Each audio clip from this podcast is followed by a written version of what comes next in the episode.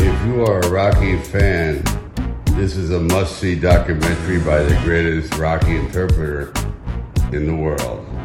My mother, she would say to me, You know, what are you going to do with yourself, Michael? What are you going to do? There's nothing that just hit me that I wanted to do. I wanted to be Rocky. That's what I wanted to be. I, I did try.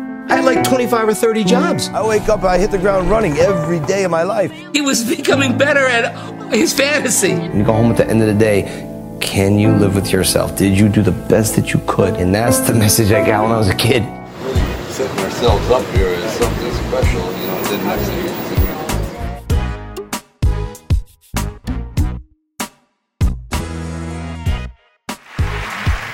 next guest is a uh, very funny gentleman making his debut with us tonight, and he will be performing all next week at the 25th Annual Montreal Comedy Festival. Please welcome Joe Matarese. Please welcome back uh, stand up comedian Joe Matarese. Please welcome Joe Matarese, everybody. Joe Matarese. Here's a sign you're getting old, and I knew I was getting old. When you go to an empty bar and you go, I love this place.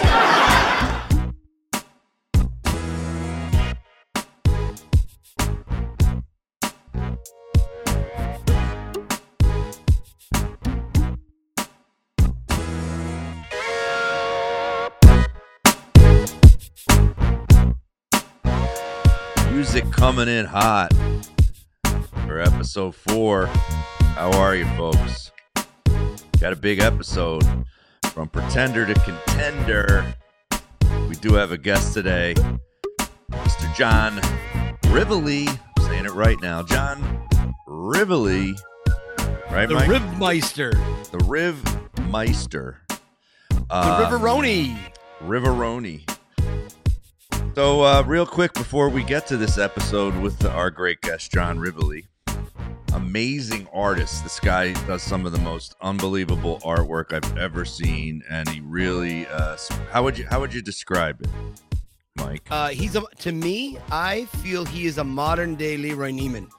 The the energy and the amount of color Leroy Neiman used to put into his paintings.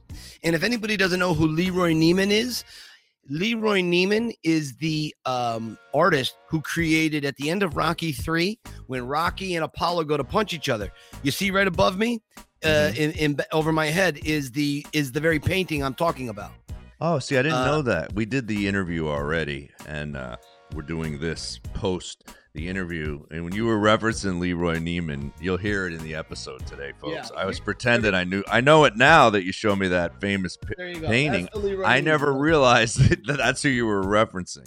Now, Yeah, your- yeah, now your that's- camera's going to be all off center for the beginning here Listen, of episode oh. four. Look, he's going to be all crooked. I'll do my plugs, Mike, while you while you Go ahead. Let your me let me fuck around here. Go do your. yeah, fuck around because uh, I really want to. Um, I really want to plug the Patreon. Hit us up, better? folks. We could. Uh, yeah, that's great, Mike. Uh, Patreon.com forward slash from pretender to contender. Uh, your uh, you to support our podcast. There's many tiers, many things you get for those tiers, and uh, that money goes it's completely to the podcast because this is uh, completely crowdfunded, and it goes to the project Mike and I are working on the two to three, well, three person play really because there's the Yeah. Laura Spaeth playing our both of our wives in our play that we're writing. So all The that great money, Laura Spaeth. Yes, all that money goes towards uh, the play and and the podcast here. Uh, I just want to plug Valentine's Day. I'm going to be at the Stress Factory in New Brunswick, New Jersey. They're doing a 6 p.m. show and an 8 p.m. show, and now they just added this on.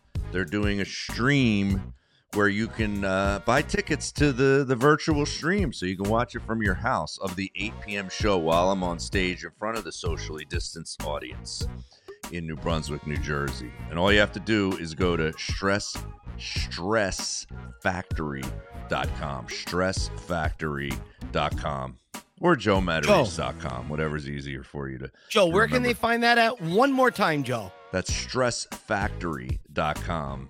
It'll be cool, man. Man, I'm in. stream the whole thing. They're doing four camera shoot in high definition. They're going to stream it to my YouTube page, and you can buy the ticket to the uh, the high def stream. Joe, Joe, do you need a Rocky?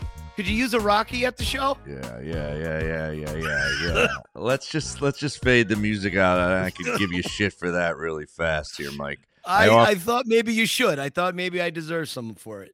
Well, I offered you. you- You're off center still. I mean, you looked so good before. No, the other way. Eh, come on, you can get in the middle. you suck. Can't you see? There you go. A little more, a little more. Come on, you more? can do it. Ooh, come on, come on. Uh, a little more. Uh, I gotta go to bathroom. I gotta go to bathroom. Ah, there we go. There, There we we go. go. All right. All right.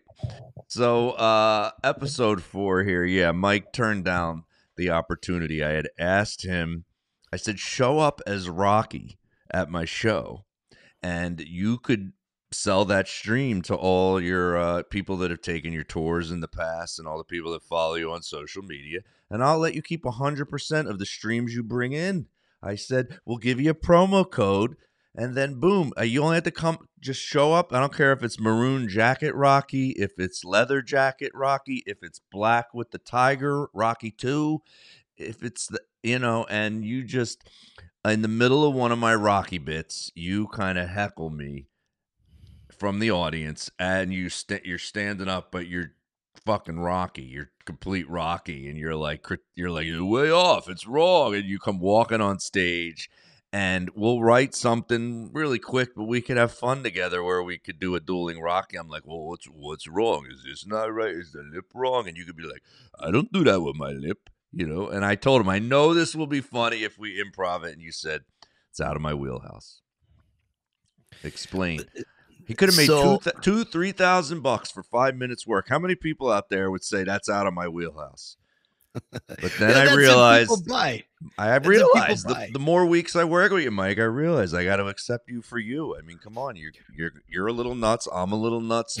We got gaps. I'm a lot and- nuts. and, together we fill gaps. So Joe, you and I fill gaps quite well. No, the reason I turned, I, I just said no, and it, it wasn't. It was just, it isn't.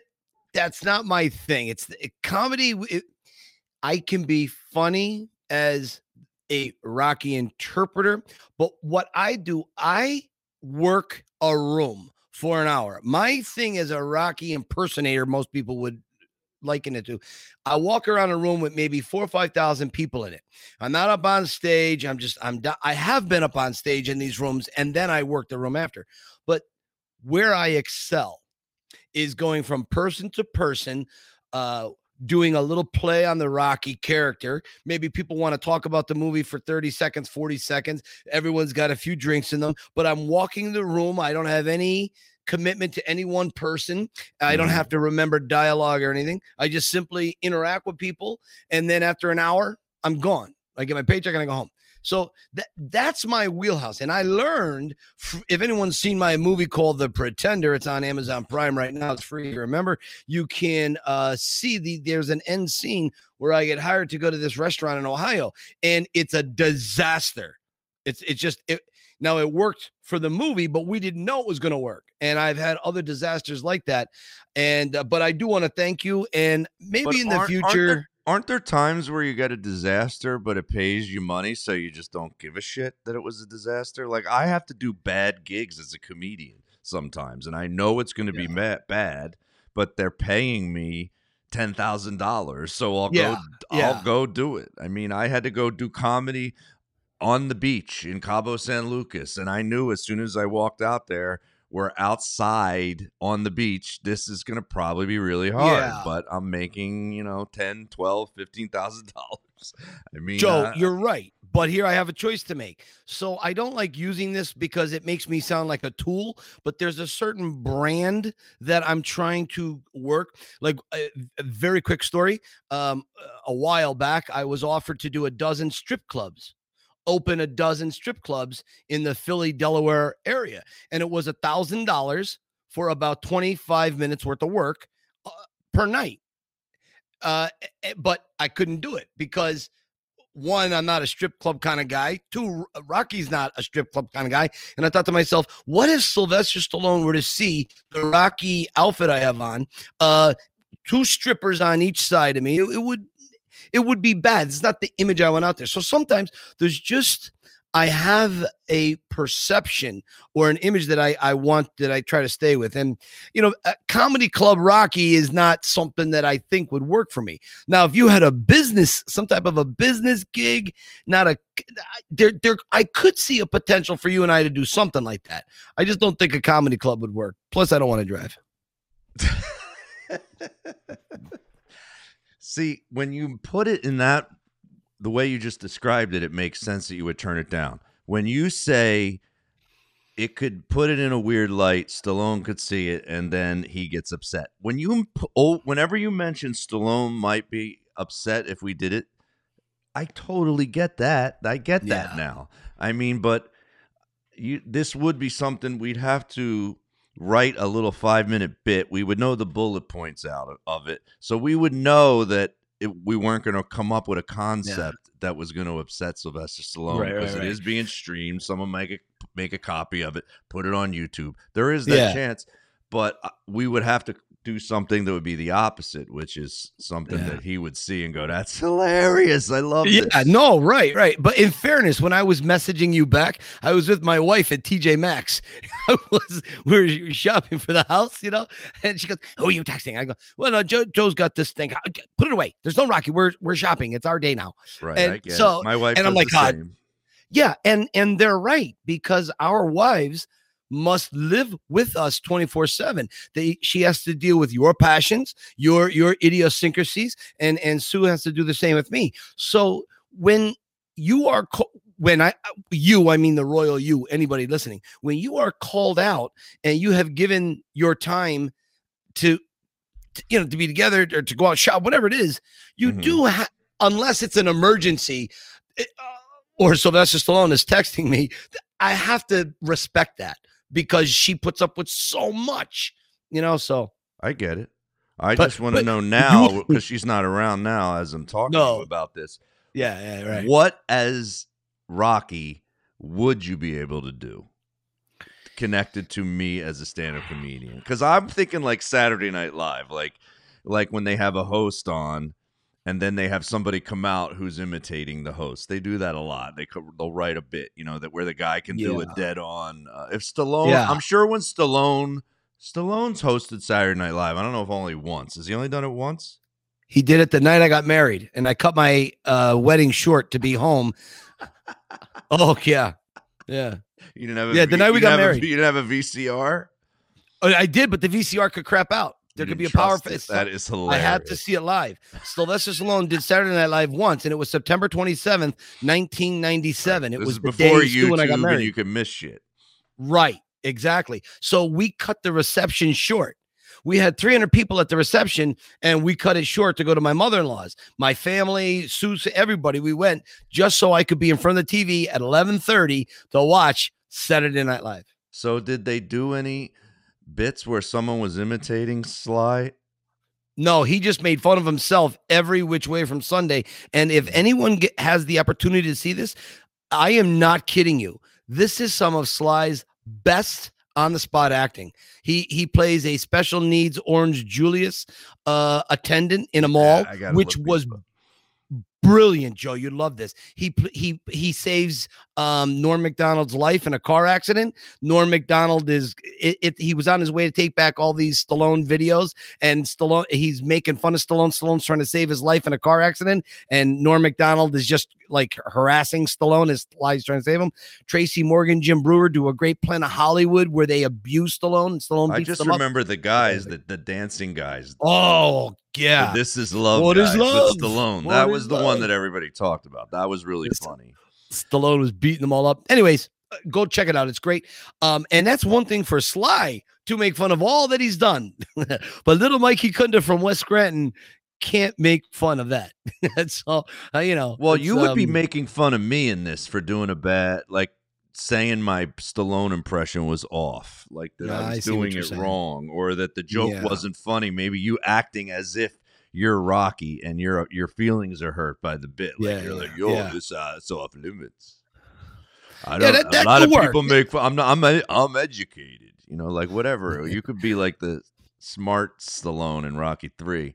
I don't know. We co- we could come up with something, but I thought you'd that's one. It's one of those things. I bet if you did it once, you'd be uncomfortable, and it would go well, and then you you would know what to tweak for the next time if you ever wanted Yeah. to do it again. Because we're not- writing a play, you're going to have to get on stage with me and do these things. Yeah. No, I'm not opposed to being on stage. What's the Um, difference?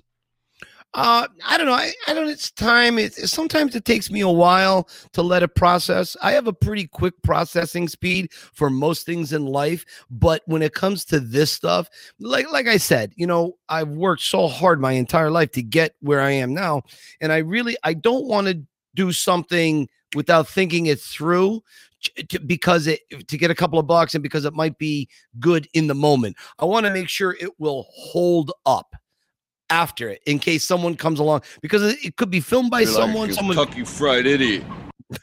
exactly i would feel like a kentucky fried idiot so let me go on record now joe in the future i'm not going to say no necessarily but if we have enough time to work something out i'm not going to drive far and if there's no guaranteed money in it i'm not driving far i'll tell you that right now uh i did that for 10 bef- years You would know before you showed up at the gig. I said you sell the streams. If you don't Okay. do well and you don't sell a lot, you cancel it. You don't come. But if you sell a hundred streams and you can make two grand, three grand, you come. yeah that's a fair Uh, point Yeah, that's how I was going to do it. That's right. It Yeah, in the- stinks. This whole place stinks. no, uh, no, I, I, I, I- I think we could do possibly something in the future with a gig. Maybe a gig that's closer. You know, maybe once COVID is done, uh, we can get back to normal. Maybe you And, could uh, do it like a Valentine's Day. You could have brought you could have brought Sue, and then you guys go to a hotel afterwards and make a date night out of it. Yeah, she's got to work until late. You don't have to drive back. Yeah, but she's working until eight o'clock at night on Oh, Valentine's she Day. is. all And. I and I got to be here. She's not gonna like it if I'm out there horsing around doing Rocky right. shit when I should be doing something nice here, like you know, but but you- cleaning the house or something. You know you what I mean? Get you could get heckled, but you know that's just what happens. Some guys, they just hate for no reason. Gabby? Yeah. just wanted to do that. All right, so Buddy's we want to get to we want to get to our We have- episode. Really yeah, we have a really here, Mike. short show this time. This this is going to be probably under three hours. This show, very short. Yeah, well, we well, we got John Ra- Rivoli here, and uh, we want to get to uh, we want to get to our first guest, who, uh, like I said, the guy the guy's amazing, and his artwork is is insane, and I'm jealous, and I wish I could uh, I wish I could afford to buy a whole bunch of it. Uh, maybe Yeah, John John's great. He's he's amazing. He's been a good friend of mine for a few years now, and we have uh, amazing phone conversations. And I hope some of that translates to um to this interview. So um everybody enjoy and don't forget follow John Rivoli on Instagram if you're not already. It's the place to be. and we will be right back. We'll be right back with our interview. See you guys in, uh, as Chuck Woolery would say, uh, two and two. See you in two and two. Be right back. It's not how hard you can hit. It's how hard you can get it and keep moving forward. How much can you take? That's how winning is done. It's how you know who's won. Who's won and who keeps moving onward. Who's won and who moves onward. You gotta find your own lane. If you fall, then you're falling forward. Take the hits. Joe, I got to tell you, today I'm really excited, but I'm also a little on the nervous side because I've never really done an interview. Like I was always an interviewee. So now I'm the interviewer. And uh, today is our first guest on this show, who is a very good friend of mine and one of the world's greatest artists. To me, he is an icon in art. And we'll explain that in just a little bit.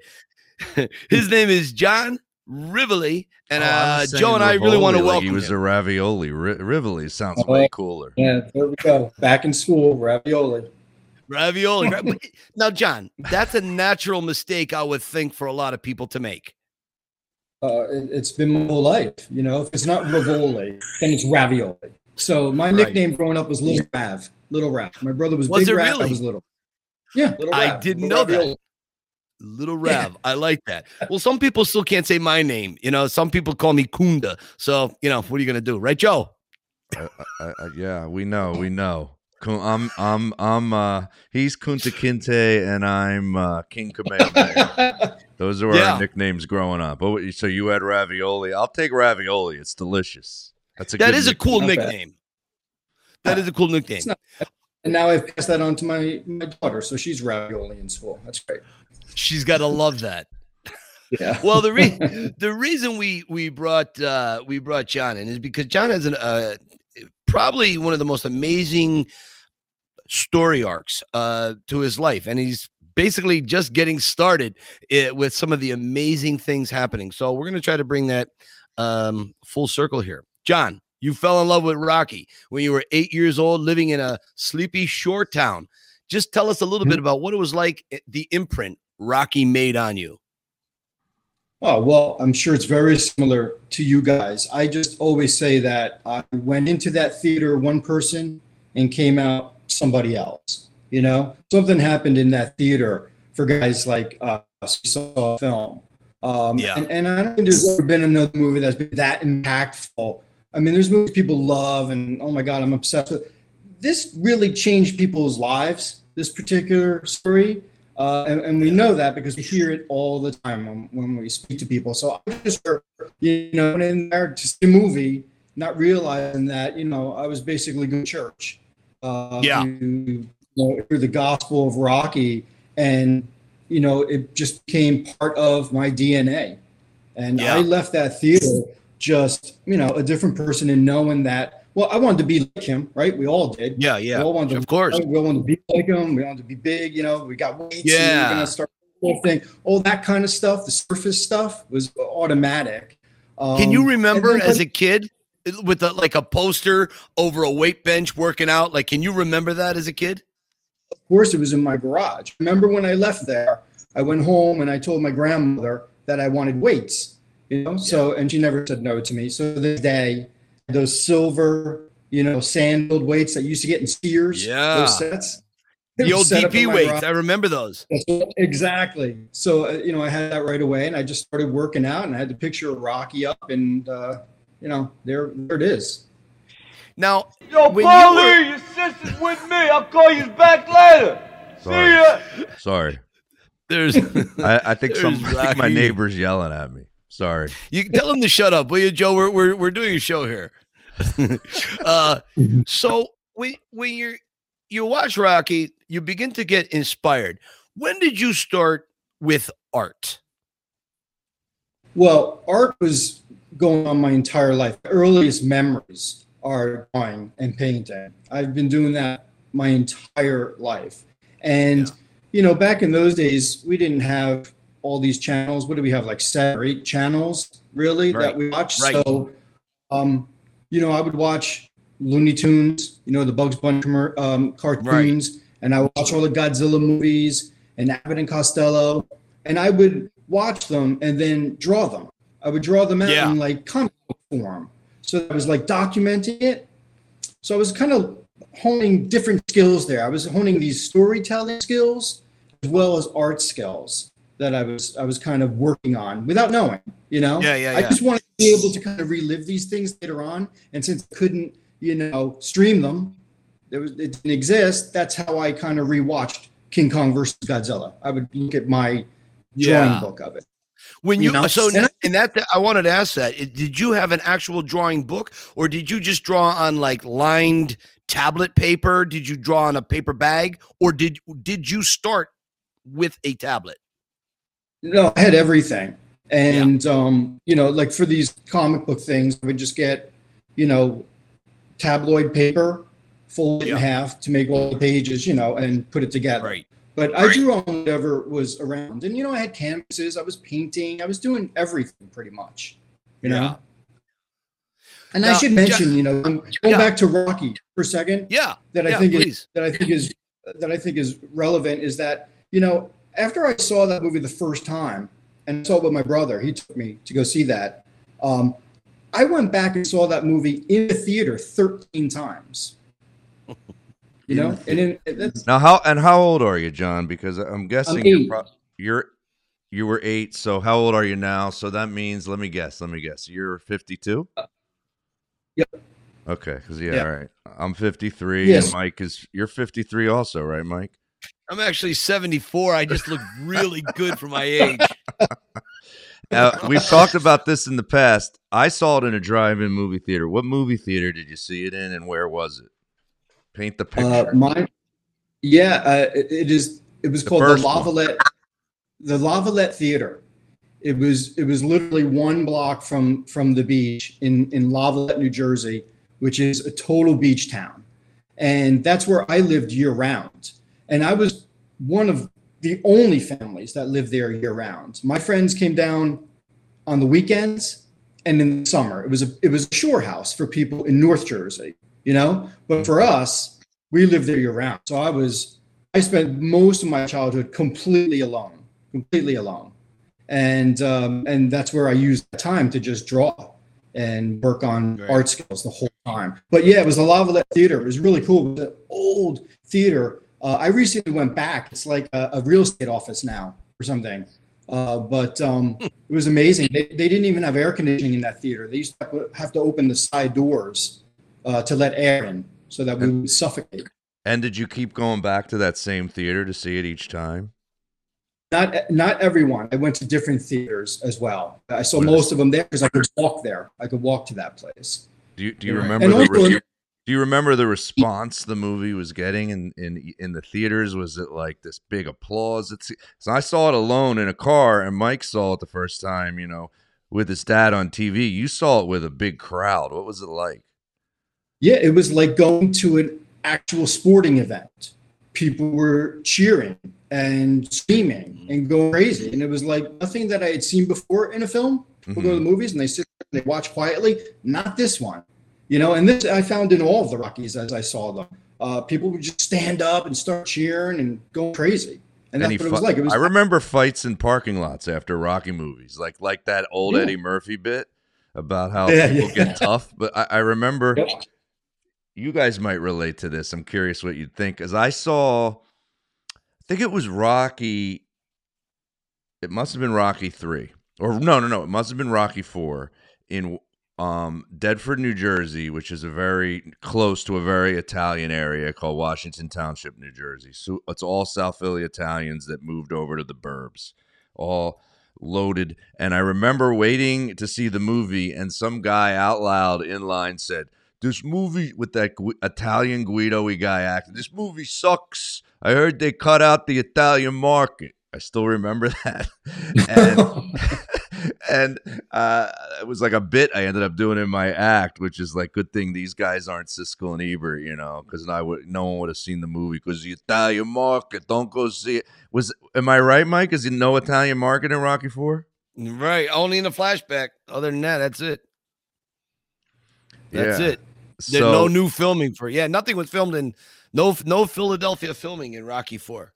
And were, did your friends think you were a weirdo for for watching it over and over and starting to know all the lines? uh, there was nobody around to make fun of me. Oh, you went was- alone every each time you were by yourself. I was by myself. I was by myself. I would drag myself over there. I love it. Yeah, because you could walk, and even in those days, you when you would you could go to the movies and pay and stay there, and see it over and over too. You can stay in the Oh, theater. Like you're doing reps at the gym with a movie. Yeah, exactly. yeah. But I would just stay there and wait for it to roll back and start again. Okay, I love it. All That's- right. That's awesome. So now you're so you see Rocky, you've been drawing now, you've your drawing has been branching out. You're doing a variety of different types. You're making it through high school.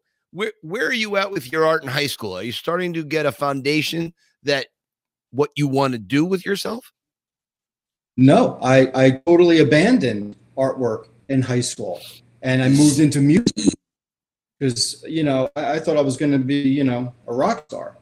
So Yeah, you majored in music. I was going down that path, man, you know? So how far did you get down that path and why did you get off that path? Well, I, you know, listen, uh, I had a band, we were playing out, we were doing originals. I went to Berklee College of Music. I mean, I took this pretty far, you know. Yeah, I started yeah. my college. I, I couldn't decide at that point if I was going to do music or art. So Yeah. I knew I was going to split my college time. So I started music, and then I was going to go to art school. So I, I I took it far. I went up to Berklee uh, to to study music. I want to do this, man. You know? Yeah. So what was so so what where's the punch in your face that says wait no art Uh, I met my wife, and we went out to dinner. Ah. We went out to dinner in Queens, and Yeah. we met in art school. Now I'm in art school. I'm done Okay. with Berklee. Now I'm in New York City. I'm at FIT, and I met her there. And we went out to dinner. I'll never forget it. We Was were- she we a student somewhere- there?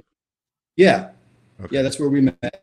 And uh, she basically told me, "Yeah, you're not going to be doing music. You're you're going to be doing art, and that's that." What? What was That her was it. reason for that? She just I- saw I you were better she- at one. I I guess maybe I've, I've never really asked that question. I guess that's probably part of it, and also I think she's probably of that old school mindset that you know you're never going to make it in that thing. You don't do that. You know, this is stable over here, and maybe she was just looking for a stable guy to be with. well i can been- promise you been together ever since.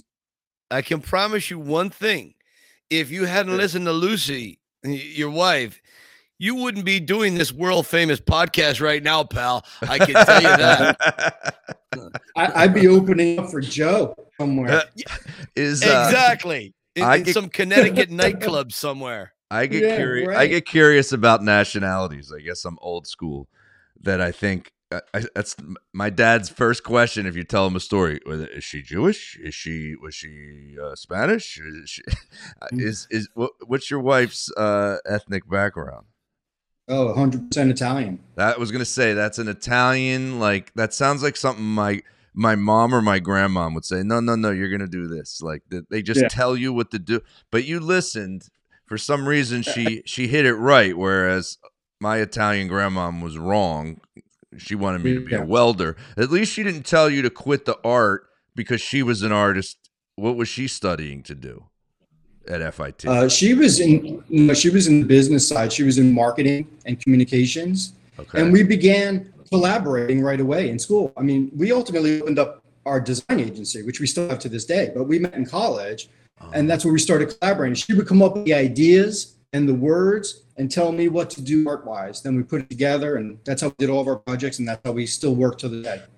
I we we could do a whole podcast about how great that must have felt because art artists don't like the business. Mike and I talk about it all the time. Mike hates it more than me. I kind of get into it. He can't stand.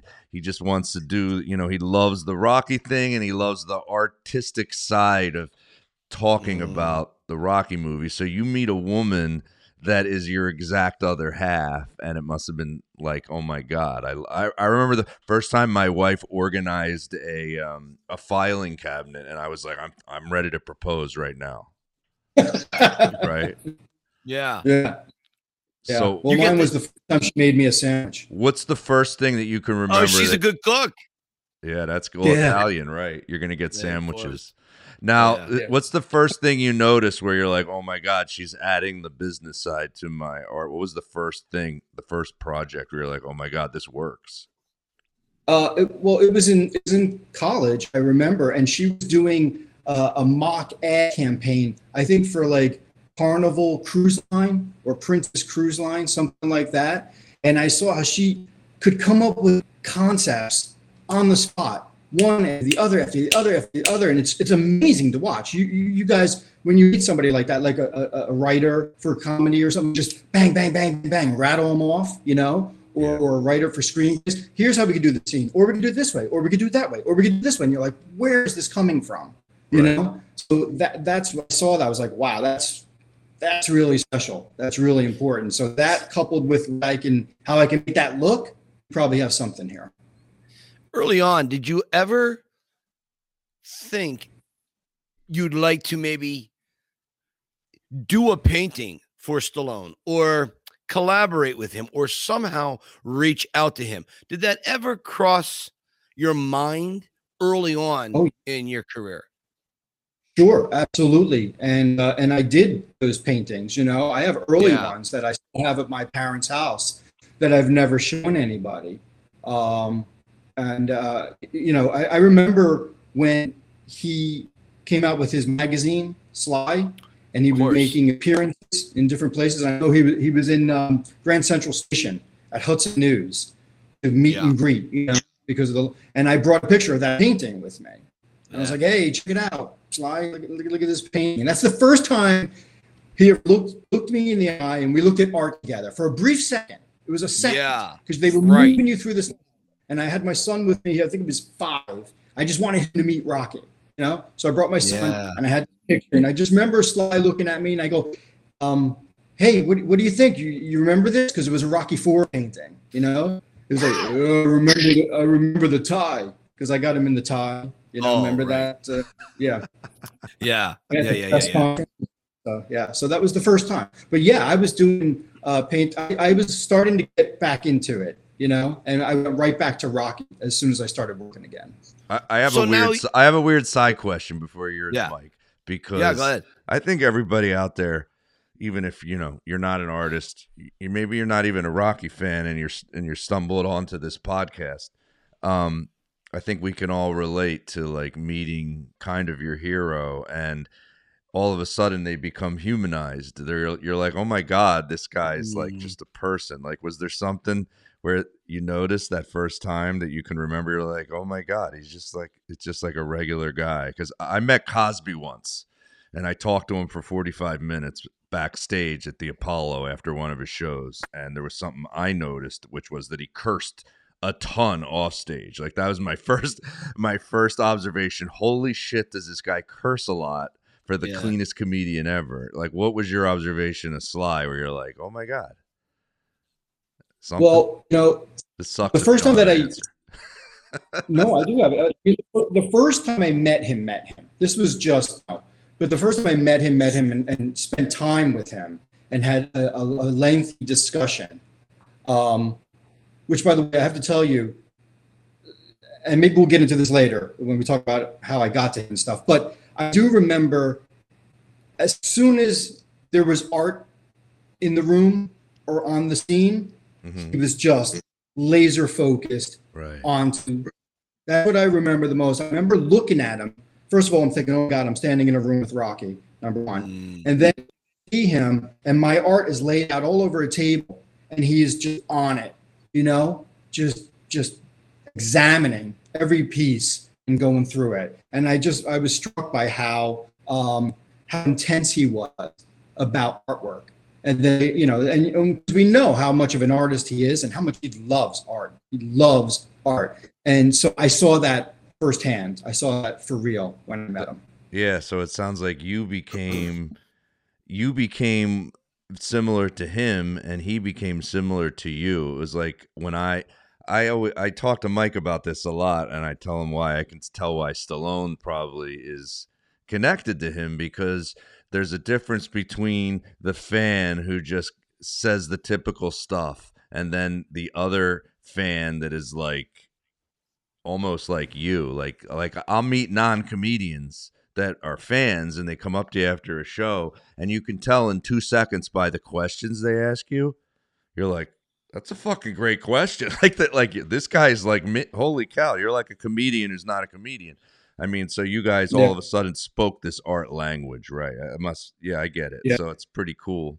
i mean mike talks Yeah, well- about uh, how they how he was touching his pictures was he touching your pictures Yeah, the thing that I, the thing that was the most profound of the moment for me was that I, I, I'm finally getting to meet the man, really meet him, you know, and I was so fortunate that didn't have to be one of those. Oh my God, you're my favorite, and I've seen all the movies, and it's the coolest. I didn't do. I didn't have to do any of that. right You know, I was ushered in by MGM and they introduced me as this, you know, this is the artist and a Rocky fit. So I immediately was on a different level with him. Mhm. And because it was art, you know, we were just talking shop. So it was a different, we were just talking about art as artists. And I remember him looking at the art and asking me, how did you get this texture in here? How did you do that? You know? Uh, and those were really um, resonant moments. I remember calling my father after that night saying, you know, Rocky was asking me how I did something. You didn't Like, even that's a call him huge Stallone. deal. You called him Rocky.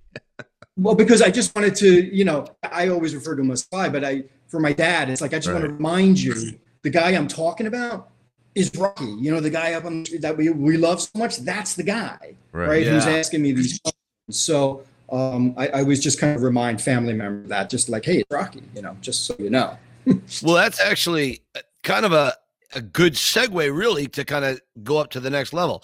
So, uh, people that have asked me how I got to know John and how that happened, and it all happened because of a TMZ video of John giving Sly one of his paintings. Uh, I believe it was a million to one, right, John? Yeah, Yeah. original. and uh, just how the internet is and social media, I reached out and John and I just connected right off the bat. We just started talking. And then the Pretender premiered in my hometown in Scranton. John brought his whole family to Scranton, little dinky Scranton, Pennsylvania. He went to the Steamtown Mall and then he came over to the Ritz and met my family, had a great night. And he brought me, I hope I say this word right, because for years I could not say croissant a giclée. A That's giclée, right. is that right? Okay. All What's right. that? You got it. What's a giclée? What is a giclée, John? Giclée is the finest level of art reproduction you can have. Uh, it's not a printout.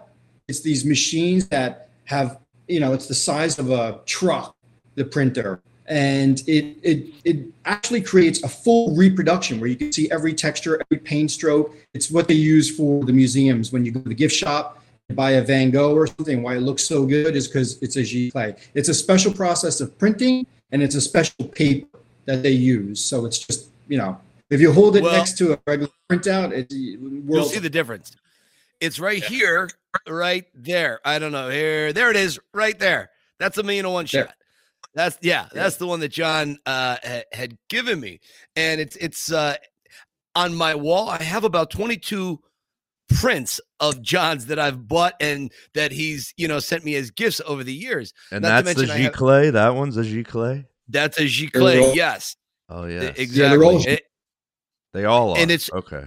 Yeah. it's so bold where you see it's so bold and crisp. It's it's it's quite beautiful. I'm sure we'll put the picture up in, in post here uh but at any rate how did that why was tmz following john ravioli? Why was why were they what happened john? Tell us about this journey. Well, I'm not sure that they were following me, but uh, they do hang around that particular area of Beverly Hills quite a bit because, as you know, Sly would, that's kind of his stomping grounds. You know, that's his hood out there where, where, where I was in Beverly Hills. Um, well, I have to back up. yeah Um, please Three months earlier, three months earlier, I was there in that area and Mhm. was I was actually chatting with uh, Giuseppe Franco, you know, the hair guy who's right there. yeah there. the in Beverly hairstylist yeah Oh, Yeah, Is he's that also the guy with with that Sly. braided ponytail. No, that's somebody No. else, No. isn't it? Who's that No, guy? that's somebody else. this guy looks like a small version of like tommy lee a, a skinnier version of tommy lee and tinier Okay. Yeah. so, uh, so I was hanging around chatting with him, and then Sly came over. He was there. I, he just walked in, and um, you know we started chatting and this and that. And at one point, Giuseppe said to Sly, "Hey, I, I did a painting of Rocky for the salon. You know, would you would you do one for me?" And he's like, "Why? Why would why would I do it? Let's have this guy do it." You know, so he's like, "Here, I want to I want to show you this wall." So he brought me into the salon slide, and he's like, "That's the area that I need you to fill." now how do they know you were an artist at this point Okay, so yeah, because we're we've leaped ahead a little bit, but Yeah. uh, prior to that, in that meeting that I was describing, where Sly was looking at my art, right GM had commissioned me to do uh, an anniversary pro art program for the 35th anniversary of Rocky. So I had to create all of this artwork that they were going to use for marketing and licensing. You know, so all around the world, people T-shirts or backpacks, whatever it is, they need art. Somebody like me gets hired to do all that art. So it's the same all around the world. They use this book of art. It's called a style guide. So I had done this, and I didn't know when I got the job that at the end, when I was finished with the art, MGM was going to arrange for me to present it to Sly personally. So I you could had no idea he was going to be there I had no, I had no idea they were going to do this. So I remember they called me on a Tuesday in March. They called me on a Tuesday at in the afternoon and said, "You need to be in LA tomorrow at 10 a.m." You know, it's less And than you're on the East. Coast. I'm, I'm in New York. I got to be in LA. I'm like, okay, why? And they're like, we're taking you to go see Stallone, and you're going to show him your art. So get out here. Wow. So now I got to scramble. I'm trying to find a way. Believe it or not, everything was sold out. There were no flights. Everything was sold out. Of course. So I was just all all day. I kept hitting refresh, refresh, refresh on kayak. Did, did you you, know, have it it? has all the airlines and stuff. Did you have any And typical? You get- Typ- John, did you have any typical Italian relatives where that are like, "What? Uh, what are they paying you? Why are they not paying you? You're gonna like they think you're weird for paying your own way, and you're like, shut the fuck up. I'm Yeah, well, going. I get that all the time. I didn't have time to tell anybody on this one. But Right. you're right. I get that shit all day long. What did it pay? It pay? What did it- Artists never hear that in their head. What does it pay? We just if we want to do it, we do it. We do it. That's it. We have to get it out. It has to come out. And if somebody wants it, we're going to give it to them. Right. You know, what's the old. alternative?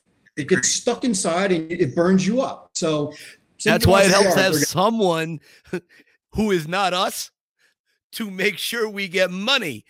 My wife, your wives, you know, Yeah, yeah. someone's got to control because we have this gift that we can put out there, and we'll do it for free all day long. So, to Joe's point, to yours, I, I'm I'm with you on that. But, but the goal is Well, to that- get some money. Well, that's why they call us starving artists, you know, Yeah. because we'll, we'll just work. We'll just work for food, right, right, you know? right, right. Good point. This is where an All right. arrow uh comes on the screen and points to our Patreon uh, link. Yo, on the screen. Patreon, exactly. All right, support us at Patreon from Pretend to All right, so so Slice sees it. So Well, anyway- let's keep going with that story because I love So this you- story. Yes. So anyway, I do find a flight. I jump on a Virgin flight at like five in the morning, four in the morning or something, New York time. And I'm heading out. And MGM picks me up at the airport, takes me over to MGM first so I can change my clothes in the bathroom because you know I'm, I'm Oh basically sleeping on the plane.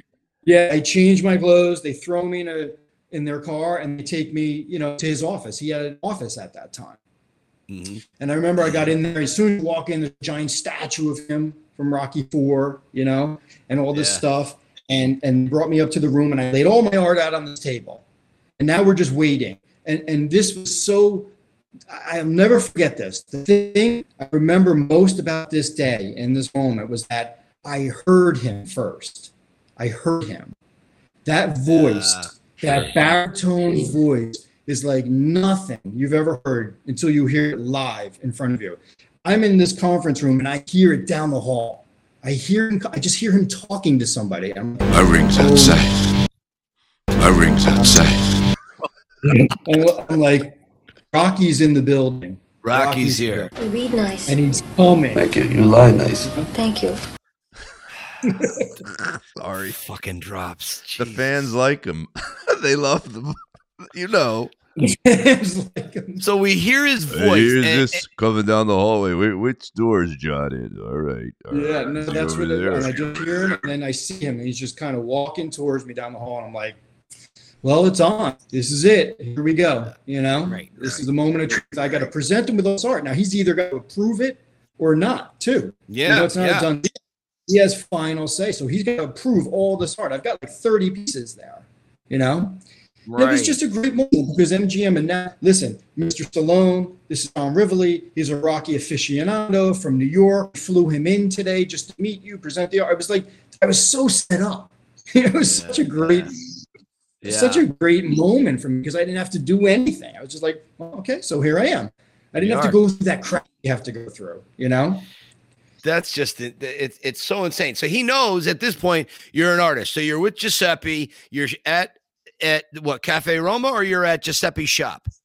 I'm at Giuseppe's shop, just kind of Okay. shooting the shit with him, talking, and Sly's behind me. I don't even know he's coming, but I see Giuseppe. He's like, oh, yeah, and, and I turn, there he is. Well, so they call, they you know, it when preparation meets opportunity, right? You you weren't unprepared. You were at a high level of your of your artwork. Thank God you didn't get this chance when you were like really new. You know, you're Oh, it's a there's perf- no doubt. It's all a perfect moment. It's like the end of Rocky that that moment where they stop the frame, right? Everything's the best it's gonna Yeah. get. Boom, you're there. And the, re- Okay. and the reason I was there too, that I was hanging there because my I was in between meetings. I had lunch at Cafe Roma with Sony. I had just finished lunch. Sony left, and Warner Brothers was next, and they delayed me. Oh, we you know something came up. We need two hours. So I'm like, all right, I'll just hang here. So I mean, you talk about you know opportunity being in the right place. I was just Right. hanging around, and here comes Sly, and That's this it. whole thing with the painting. I need a painting. Giuseppe's like, I need a painting. Sly sees me, knows who I am at this point. He's like, well, how did this guy? So that's why he took me in and went through the whole thing. And it was his idea, million to one shot. That concept was his, you know? And on the spot, he was kind of writing what this was. I think it should be this, and I think it should be that, and I want the city and this forced perspective, you know, and him larger than life, you know, larger than the city, you know, all, all stuff, and he's just going through it, and I'm listening, and and he and he and he finishes. He's like, "So, you think you could do it?" Um, I'm like, "There's nobody better." I was like, "Shit, what did I just say?" right. Yeah. What? That's a true Why artist. When we say say something about us being good, it always feels bad. Yeah. I always say, We you know, an it. artist is a shit artist when they when they when they brag. Like the true artist is in his head going, "I suck. What the fuck? what am I, I doing here? I'm not ready for this." So that just flew out, which I, I- I cringed for days afterwards. But he's like, I like, saw it's too many yours. Rocky movies. Yeah. And then we talked about the size. And I, the only thing I brought to the table was I said, listen, um, you just, I got to paint Rocky in his letters, though, in the letter and the hat, because that's the real Rocky. So I Right. just, that's the one thing I want to bring to this. And he's like, you're right, do it. I had all the other art with me that he had already seen. I had it in book form. I was like, hey, uh, like this, this here, you know, I'm going to do it like this. And so it was, it was just, I was set up for it, you know? Yeah. So- yeah. It was so all I- perfect I- timing. yeah, and I boldly agree to this thing and almost throw up. I'm like, what did I just agree to? What And how long what did it I take? done? How long did it take you to do million to one shot?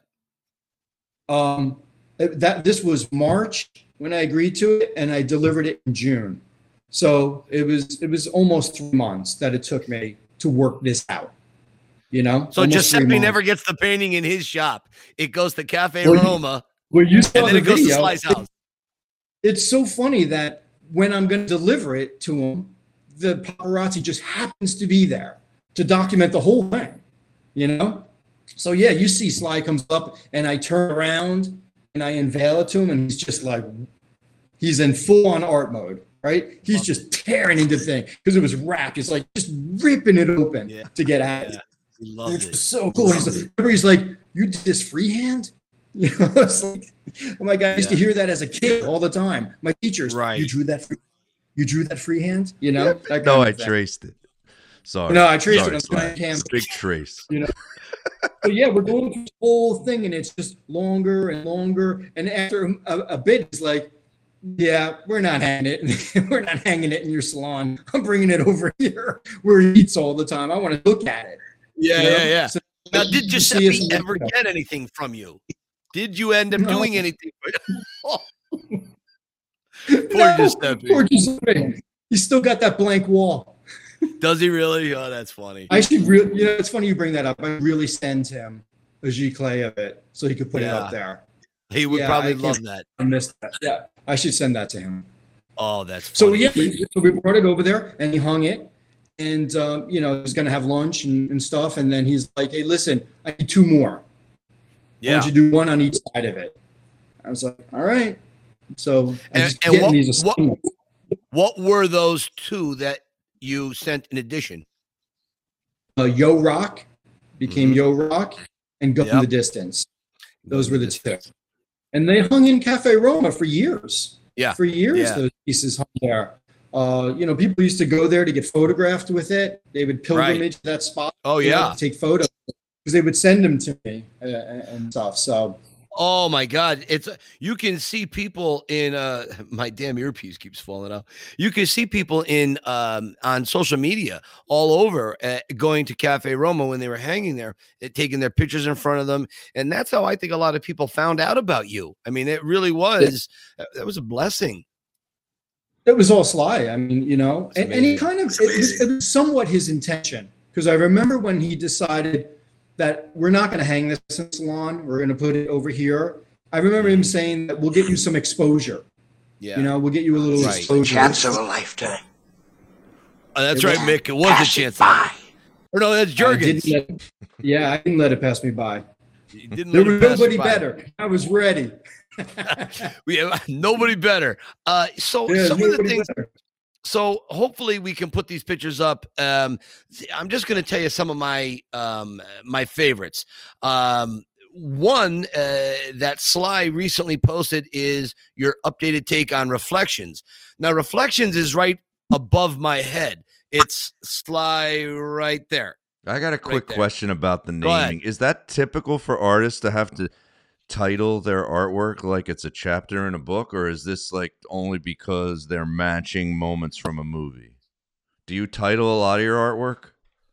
Yeah, I've I've always titled my artwork. And is that um, common? Do a lot all artists do that, or is it? I think a lot. I think most fine artists do. I know Sly names his pieces. I, I, I think I think most artists do, and it's really just the um, the button on it when you're done. You know, to just kind of put the the theme really of what this is supposed to put out for you. Right. You know. Yeah. Yeah, it's, it's pretty cool. It's just like that still moment from a movie and Right. what it means to you, right?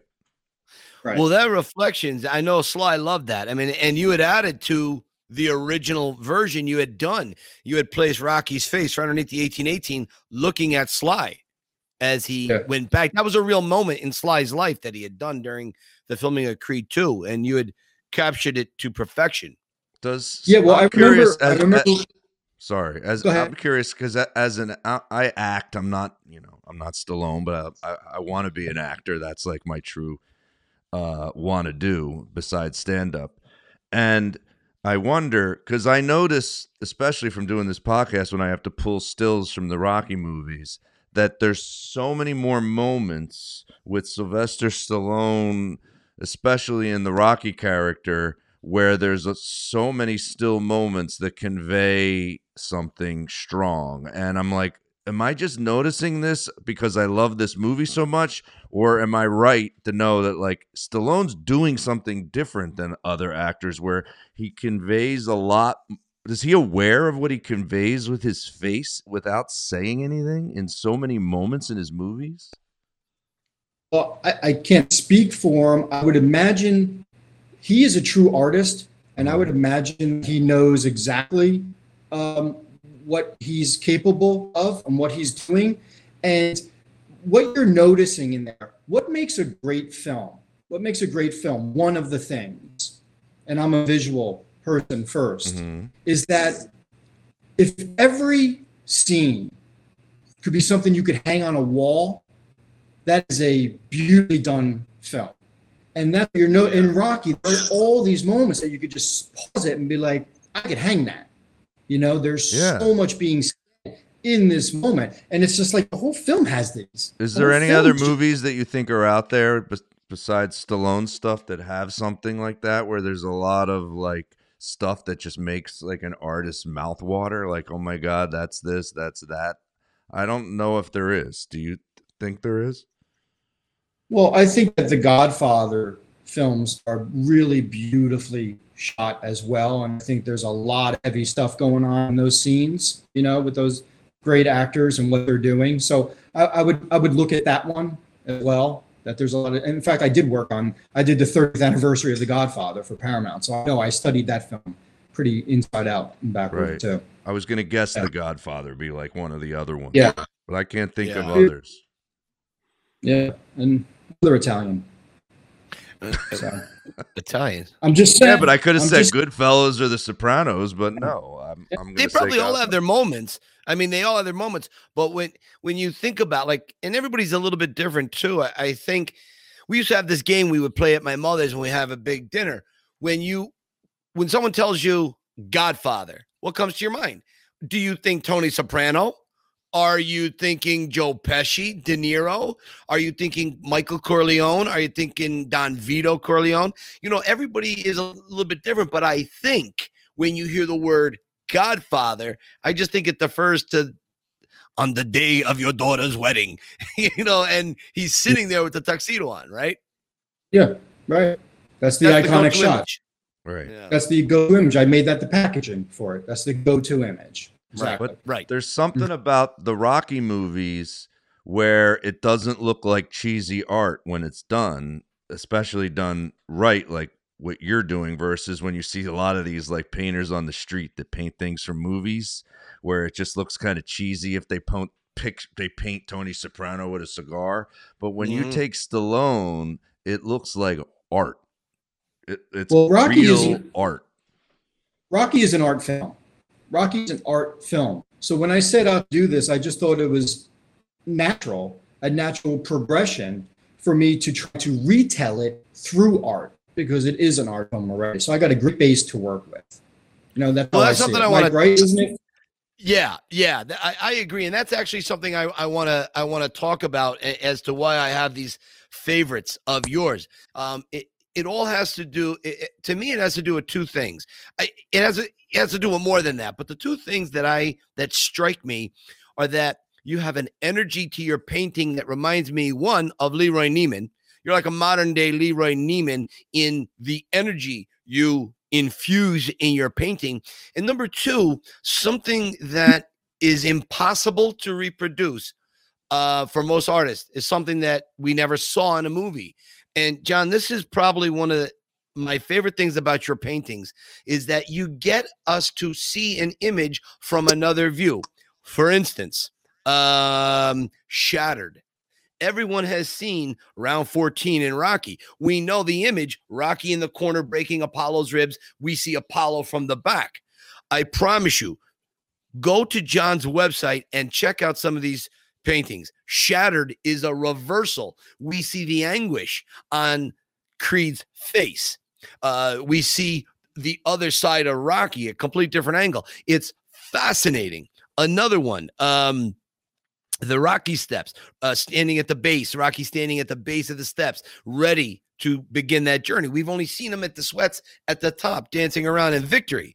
But here he is, like the rest of us, starting that journey. Another one, um, I got, I, I'm just trying to, uh, in Rocky Hood. My God, in Rocky Hood is amazing. It's this one right there. That's in Rocky Hood. And this is right after Rocky gets yelled at by Mickey in the gym and he's on his way to Gazzo's office and he's on his way to his fate.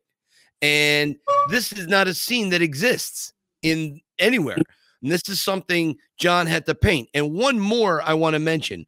Uh, da- da- da- where did I write it down? John, I forget the name of it. I I, I don't know where I I my I can't read my own handwriting. Is it rising is- up?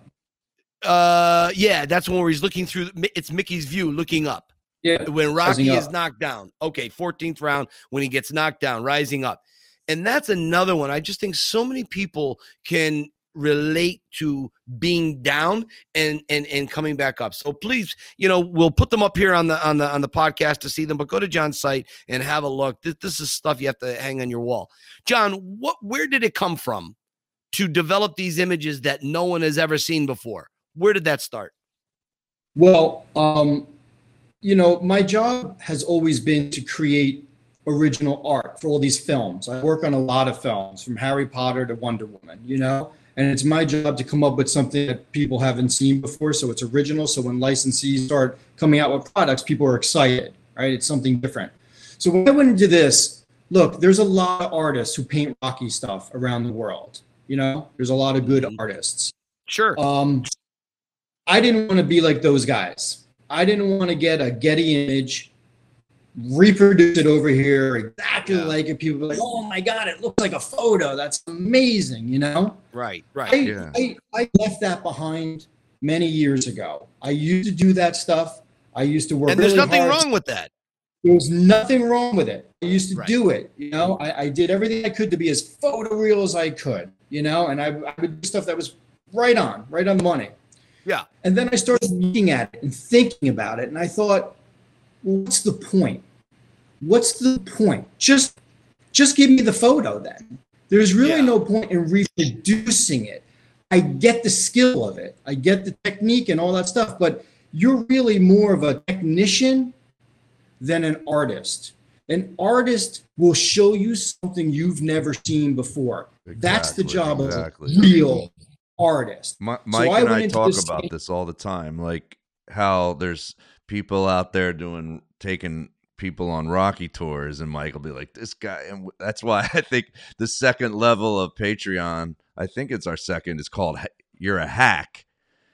Uh, you know, if you wanted to be a subscriber for that, like there's comedians that they never got it. Like they would come into the New York comedy scene and they'd go on stage in front of the guy who was the most important booker who could change your career if he liked your comedy.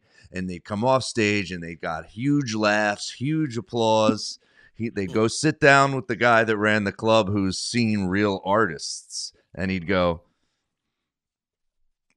"Eh, that's not what I'm looking for. And they'd be like, what the hell? I got everybody was laughing. And I saw it all coming. That's what he, they would say. I can't see your jokes coming. If I see them coming, you're just like you're run of the mill. You can work in New, you know in New Jersey. That's what he used to say. You that'll work in New Jersey, but not here in New York Yeah, yeah, City yeah. where we know the fine stuff.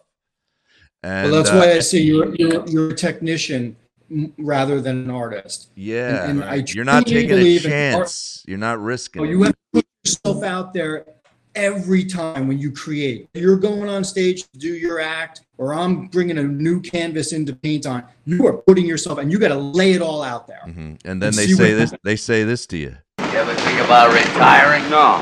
You think about it. You might want to retire, dude. You stink. Go Yeah. work on a cruise ship. Yeah. Well, that you know, to, to get you know, to get back, like that was that was the that was my mission. is that Yeah, I so it was an evolution. Who taught you Oh, that? yeah. Did you? That was just instinct on your own. You knew, That or were you taught by? instinct, s- a yeah. re- did you have a mentor when you were coming up? No, I just I just knew I made a decision. This is what I was gonna do. Now, do I do some of the iconic stuff? Yeah, that you have to, like round ten and the famous Rocky Three Sure, image of sure. him standing. Hands do that because people something. want those things. People write me letters asking for it, and I'll, I'll do those things because they're so iconic. They should be captured. They should be, you know. But my job as an artist is to hopefully breathe something new into this iconic character that makes it new to people that they haven't seen. And that's why I started saying, okay, if I was directing this, where would I have put the camera differently? Let me move it over here and see if I can create that image. Because to go to Shattered, to me, the money shot is Chris' face. We know Rocky's breaking his ribs. We know he's going to break his ribs because of the meat scene. We know this is coming. So when he does it, to see that pain on Carl Weathers' face as he's just being shattered inside is really, I think it is so so fulfilling for the audience. First of all, to know Rocky had this moment after being almost done- done and finished for, you know, and then to do it. But I, I, you see Creed's back, but I just wanted to see his face, so I wanted to move that camera. Took his Joe, best I- shot and become champ. Huh? What shot did you ever take? Well, like and that's taking a shot. That's for sure. You're taking a, you're taking a shot when you when you do stuff because you'll know it doesn't exist. And you know the funny thing is, Mike, is when I look back, this is mm. kind of where it started anyway. Because million to one shot above your head that doesn't exist. Right. It doesn't no, exist. it doesn't. So, Sly Right. basically wrote the scene in front of me, and I had to bring it to life. So that Yeah. image of him, I had, to draw, I had to draw him. No photos of him standing there like that. It doesn't exist. You know? Right. And the key is is that you knew to make a painting of what you wanted to see. You actually wanted to see that, and that's why it's well received because we're getting a piece of your personality in your work. So that's that's the key to being an artist is bringing yourself into it. That's right. And and storytelling, storytelling. You know, uh, I'm a writer as well. I write you know screenplays. So I'm all kind of bringing that hat into this, and and saying, you know, bringing in something that why this moment is important, why it matters in the film. And I know that as the writer, but now I got to, you know, bring in the artist to just show it and prove why it matters. You know, because my writer is telling me if I'm I'm the writer, I write scene saying camera is over here, we're on, on Apollo as his ribs are being shattered, right? That's how I would write it. Now I'm gonna now I'm gonna paint it. So that that was kind of my own internal mission statement. I'm not gonna be those other guys out there. And I'm not gonna copy photos and I'm not gonna go photo real, which I can do. I do this style that you see that is just pure energy. I mean, I'm throwing shit all over the canvas, you know, and I'm rubbing up against it and I'm putting Brillo pads, whatever I can find that I can rub in there to screw it up. That's what I do. I love it. Anything I do to break it, that's what I try to mm. do because it makes it raw and real and just gives, and that's the energy you're talking about. Right. Very much so. Now, Yeah. excuse me. This is also a great segue.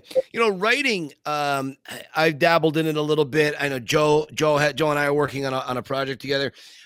John, you've got a you've got a pretty interesting project going on with a mutual friend of ours, uh, Robert uh, Bruzio, right? Yeah. Yeah. Yeah. Why, why don't Yeah, you he- talk a little bit about that? This is this is something that's uh, uh, very very interesting. Yeah, Robert's a, Robert's a, a great writer. You know, he wrote Bottom of the Ninth, uh, that film that's kind of Rocky esque. Uh, in fact, he got the whole crew from Rocky, the produ- producing team, make his movie. Talk about right. weird connecting uh, dots. Um, so you know, we met the Rocky universe. We kind of met. My wife actually put us together. Uh, she, she choreographed that as well, and uh, we just had a mutual respect for one another. And two, two days after we met, he's like, uh, "Hey, I you know I got the idea for a Rocky thing, and I know you do all this Rocky stuff. You interested?" And I'm like, "Sure." And he had the idea of a story, and and so we wound up writing a script. Uh, it's called Million to One Shot, and um, it, it, it's really a celebration of Stallone. It's really a celebration of, of, of Sly in 1975, before Rocky comes out, and that whole process. Um, and it, it's kind, you know, it really shows the power of that film and how it affected the world. It's a time travel kind of a movie. It's very, it's very cool. You know, Yeah. Um, people always say it's, if you were to describe it, it's it, it's a wonderful life meets Back to the Future with the magic of Rocky. That that's what it is. It's a very cool uh, concept and a story. And uh, you know, I sent it to Sly, and I sent him the log line. He thought it was really interesting. So Yeah. we have this thing floating out there. So hopefully we'll we'll get this thing moving because I think the fans will love it. I think they'll love awesome. it. It- Definitely. It'll be a great kind of installment into the Rocky world without being a Rocky film, but it's still a Right. Rocky film to us. Like we get that, Right. you Right. know. So you know, listen, you know how hard it is to get this stuff done. It's you know, Right. it's the easier to get struck by lightning by while being eaten by a great white shark, you know. Yeah. But we're on it, and um, and you know, when this world opens up again, I'm going to get on a plane and slide. If I can't get him jazzed about this and get him moving. Yeah, exactly, exactly. Well, you know, it's interesting because uh, you, Robert, and myself, we had worked on a little mini project to kind of, I think, in support of of this uh, this movie. I think to try to get it out there in a way to, to get some Yeah. energy behind it, make people aware Yeah. of it, and we've got to get back and revisit that because I miss working I know. that. That, that was something COVID I, I yeah, I know, I know. It just- it just messed everything up. Hey, but you know, over my head here, this Yeah. painting, yeah, this is another one, an example of something that um, doesn't exist right here. There you go. One of my newer, ones, right? Creed is Right. Down, which I need. I wanted to capture that. It's such a powerful moment, and I explain why in my uh, video release of it. Why you can see it's like reminiscent of the Ali uh, knockdown, the famous Right. poster. That's what I was for, but Right. that's another one. Something new hasn't been seen. That photo doesn't exist. John, That's where can people comic- see some of these videos that you do about your paintings? Oh, I, Yes, he is. The champ is down. Yes, he is. I'm a There little it is. slow.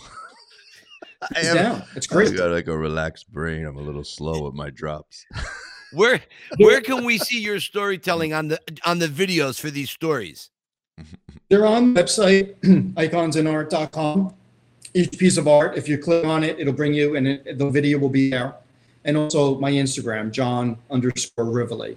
I post them all the time. The, Yeah, I've seen those really cool uh, Instagram posts you do that have like all kind of cool editing mixed with your art and like Uh, moments from the movie. my Who son- does those? My son does those. My He's son awesome. makes those videos. Tell him Yeah. he's hired. I want to hire him. Yeah, no, he's guy. killing it. Yeah, he's killing it for me. I, I I do little storyboards of what I want. I draw it, and I walk away, and he comes back with that stuff. So Really? How old Yeah. is he? he's uh, 20, but he's been making those for a couple of years. So Oh yeah, wow. yeah. Passion He's- runs in the really- family. Passion Art does. passion. Yeah. And John, uh, we still have some, some more questions for you, uh, and I want to do a little fun uh, a question thing here as we kind of uh, come down uh, to the end of uh, uh, talking. But one of the things that surprised me, I, I don't, I don't recall you and I talking in depth about it until recently. So, what is a master plan? What what is one of the things you want to have done that you've not done? Why are you doing all of these, Rocky? I mean, I love that you're doing them, but why are you doing these paintings? Yeah, it's not like it's just a passion project. there's a there's a concept in mind here that I laid out years ago. The point is for me to build up this massive collection of powerful paintings and images that haven't been seen or I or are iconic. You know, is right now I'm just in the building mode of this thing. The ultimate goal is to make a Taschen book to go with that book behind you, the Rocky book. Oh, right. Yeah, yeah, yeah. The yellow and red. Yeah. That's right. I want to do a companion piece to that called The Art of Rocky. And in there will be all of my paintings, all of my sketches beforehand, showing the process. And probably most importantly are my narratives as to why I did this piece, why it's important, why it matters, why it should be seen, even though it's never been seen before. That's the thing that people really, really respond to are my depth stories about these paintings. So I think that to, to compile these in a beautiful Taschen book Yeah. is the natural progression where it should go. You know, and I'll, I'll ask Sly to do a forward for me or something, and, Sure. and that is the plan. And that's what I'm I'm kind of going going into that mode now. I'm going to start talking to them now because the 50th will be here really before you know it. And it takes time to put the Yeah. books together. So maybe I'll coincide with the 50th anniversary and do the art of rock.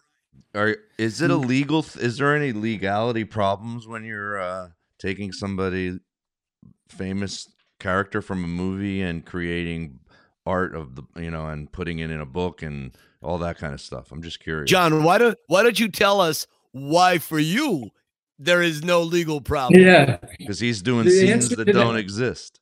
No, no, no. No, the answer, no, the answer to that, the answer to that is yes. It's a problem. You can't profit off of a public figure like that. You can sell one. You can't sell multiples like I do. I have a license for it. I'm MGM's official Rocky artist. So I work with MGM and I work with he approves all of my artwork. So that's why on the bottom of all my art, there's this legal line from MGM. So I'm allowed to do it. That's why. We should probably ask John Mike if we are allowed to be doing. We're writing a two-person show about how our lives uh, are connected to the Rocky movies and why. It's a lot of our life stories, but they definitely connect to things. In the play, I'm on Mike's tour, and each site is evoking memories from my life, and then um, Mhm.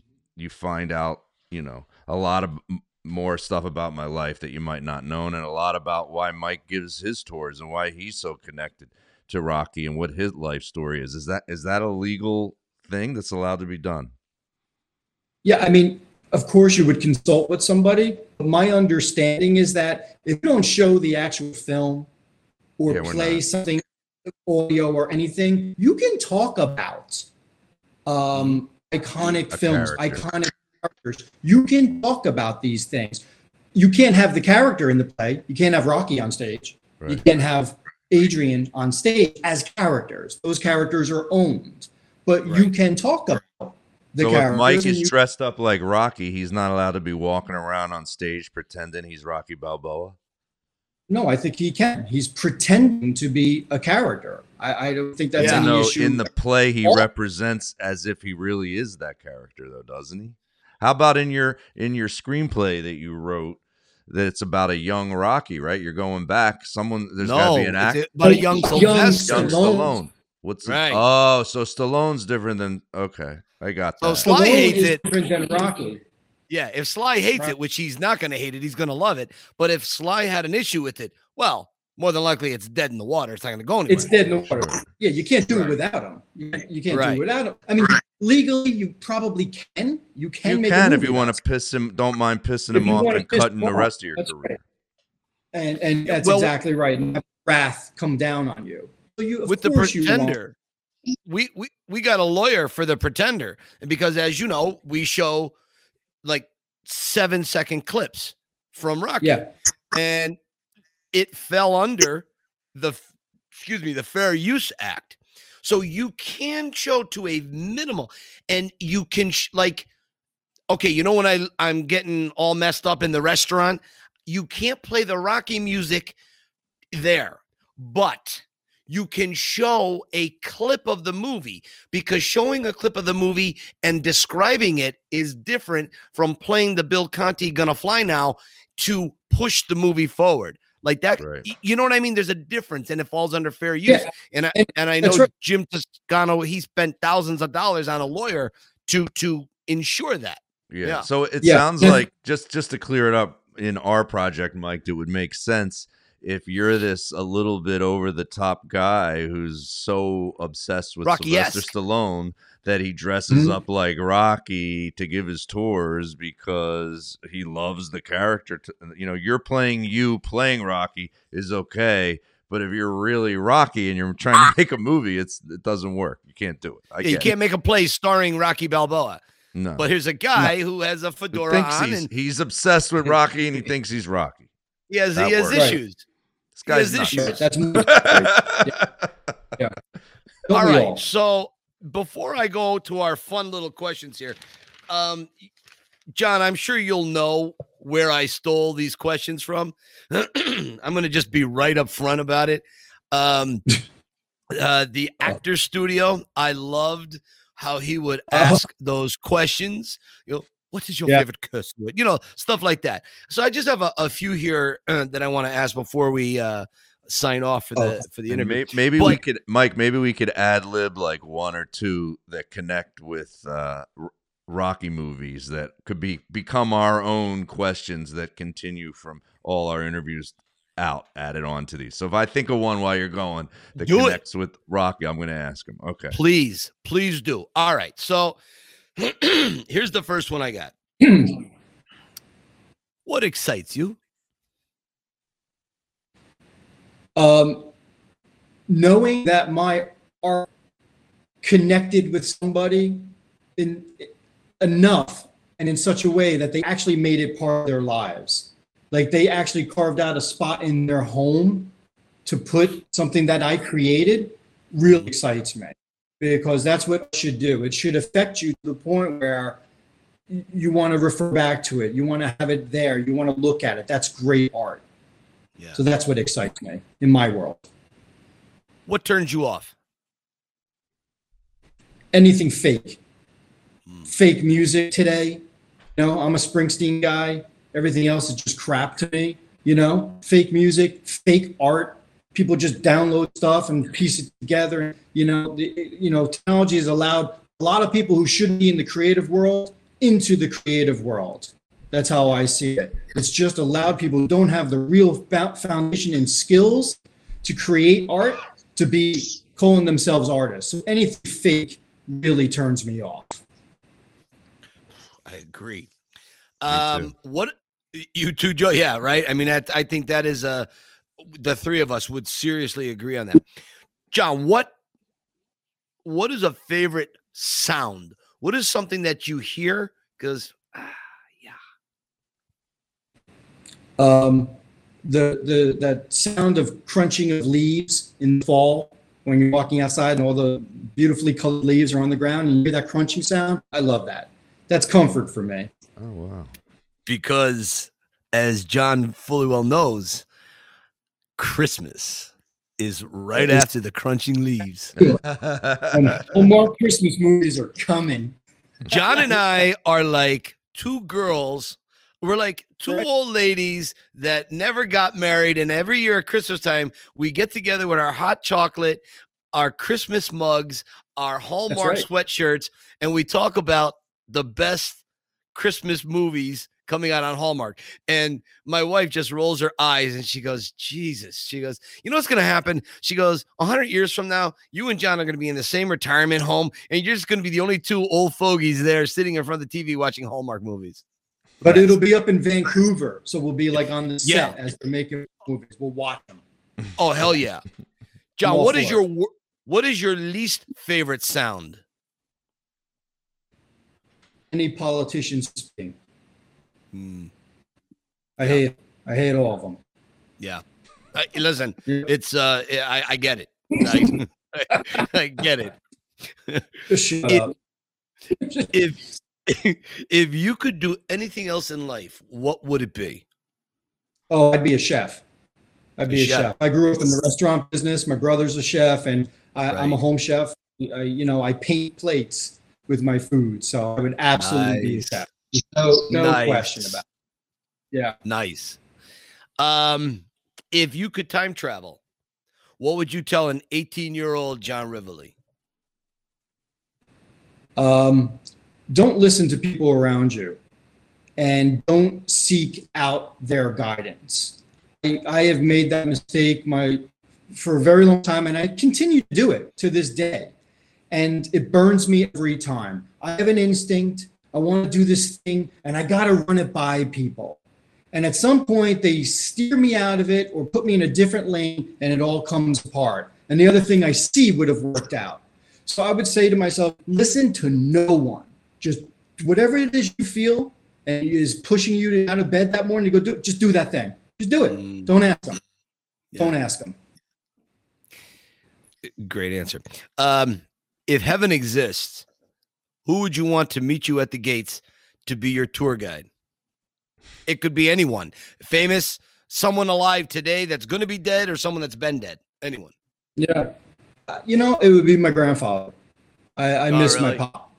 Yeah, I grew up for a good part of my life, my childhood. I grew up with my grandparents. That's who I was with down at the beach town.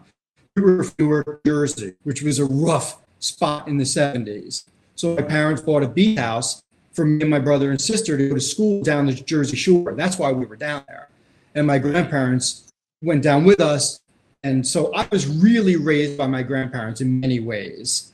And, um, and my, my, my grandfather had a deep impact on me and my life and, and how I grew up. And uh, I, I miss him dearly. He didn't get to see me do anything. He didn't get to see me get married. None of that. It just, uh, he, as soon as I started art college, he passed away. So uh, I would, I would love to see him again and walk through heaven with him. John, there's so, uh, you know, I listen to Howard Stern. I, I think Howard Stern is probably one of the greatest interviewers on the planet. And I, uh, he always says at the end, I could talk to you for another five hours. And so, I mean, I'm, I'm lucky because I get to pick up the phone and, and call you and, and, and, you know, have these great conversations. But I want you to come back again because there, there's so much more to go into all the different roads you've been down and all of your successes and and failures and opportunities and challenges. I can't wait for people to hear more. Will you come back at some point? Oh yeah, for sure. I mean, you know, we didn't, we didn't even get into the persistence it took for me to get to Stallone the first time. That's you know, that's there's the a whole other thing. that didn't just that didn't just happen. You know, the, the there's persistence that was the that was the big thing I really wanted to get into um, Yeah. about that. Now, Joe, what do you think? Do you do you think we go for another forty minutes, or do you want to come back and do like a part two and get into the persistence? Well, I mean, I, I had a I had a couple more questions to to Go add ahead, to, to add to that that I think can be part of uh, our interviews. One is I always ask people this. I'm always curious. what's the moment out of any of the Rocky movies that makes you choke up and man cry and multiple times almost every time you see it. And we're all rocky fans so we know it could be a hundred 200 300 a thousand times. Which which hmm. moment is yours where you go that gets me and you, you get that little my wife says i don't cry. She's like there's no water coming out of your eyes. I'm like there's a feeling though. I'm like Yeah, I'm this is like, I can feeling. almost cry. They're moist. um, for me, that would be uh, the night before the fight. And I made a painting of it called Alone in the Ring. Rocky goes out to find himself and realize just what's going on in his world right now. And he climbs up into that ring and he looks at the poster of himself and he's just staring at it. And it's another great sly moment. His face telling you everything you need to know. No words are needed. You can just see it. And Jergens walks in and, you know, Rocky tells him, you know, the poster's wrong. I'm wearing white shorts with a red stripe. And Jergens all but dismisses it, telling him that it really doesn't matter, does it? I'm sure you're going to give us a great show. Uh, and it's in that moment that uh. Rocky real. Where where are you? He's he's And- dancing. and he he- does this all the time. He dances with himself. you missed and it it's in that moment yeah it's that moment that rocky realizes that um, they don't take him seriously. It's a joke Yeah. for everybody. He knows he's in something that's way bigger than himself. And in that moment where the character changes and um, he moves away from his want and he goes to his need.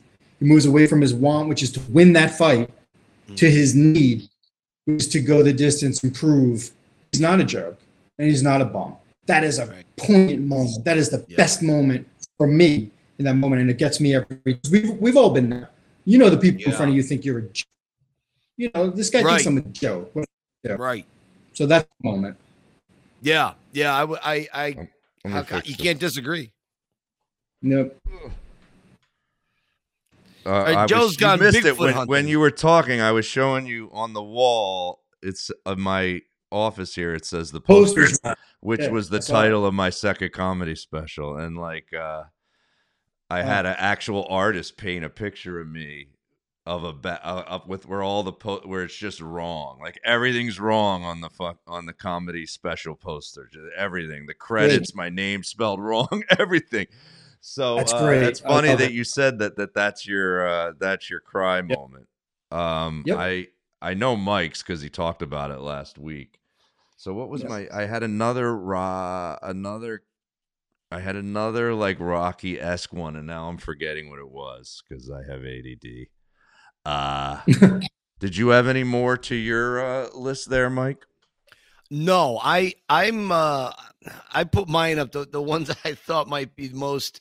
Uh, maybe the most interesting. I just I'll, I have a, a final statement I'm going to say that that I always pester John about, but you know. Oh, we'll I, know I know I know what it was.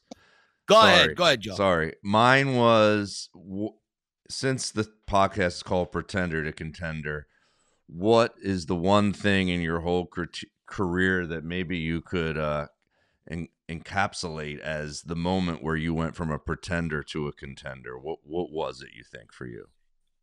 you know, having had just had this conversation, I kind of feel like it's that moment where I don't know where it came from, but I said to him, "There's nobody better," and I think that was the leap moment for me. That yeah, okay, I'm going to do this thing. I'm going to take it on. I'm going to do it. I'm going to put myself out there for Sylvester Stallone, put my best on a canvas, and see what happens. And after that, it all just took off. So I think that that moment of me being so ridiculously bold um, was my pretend to contender moment.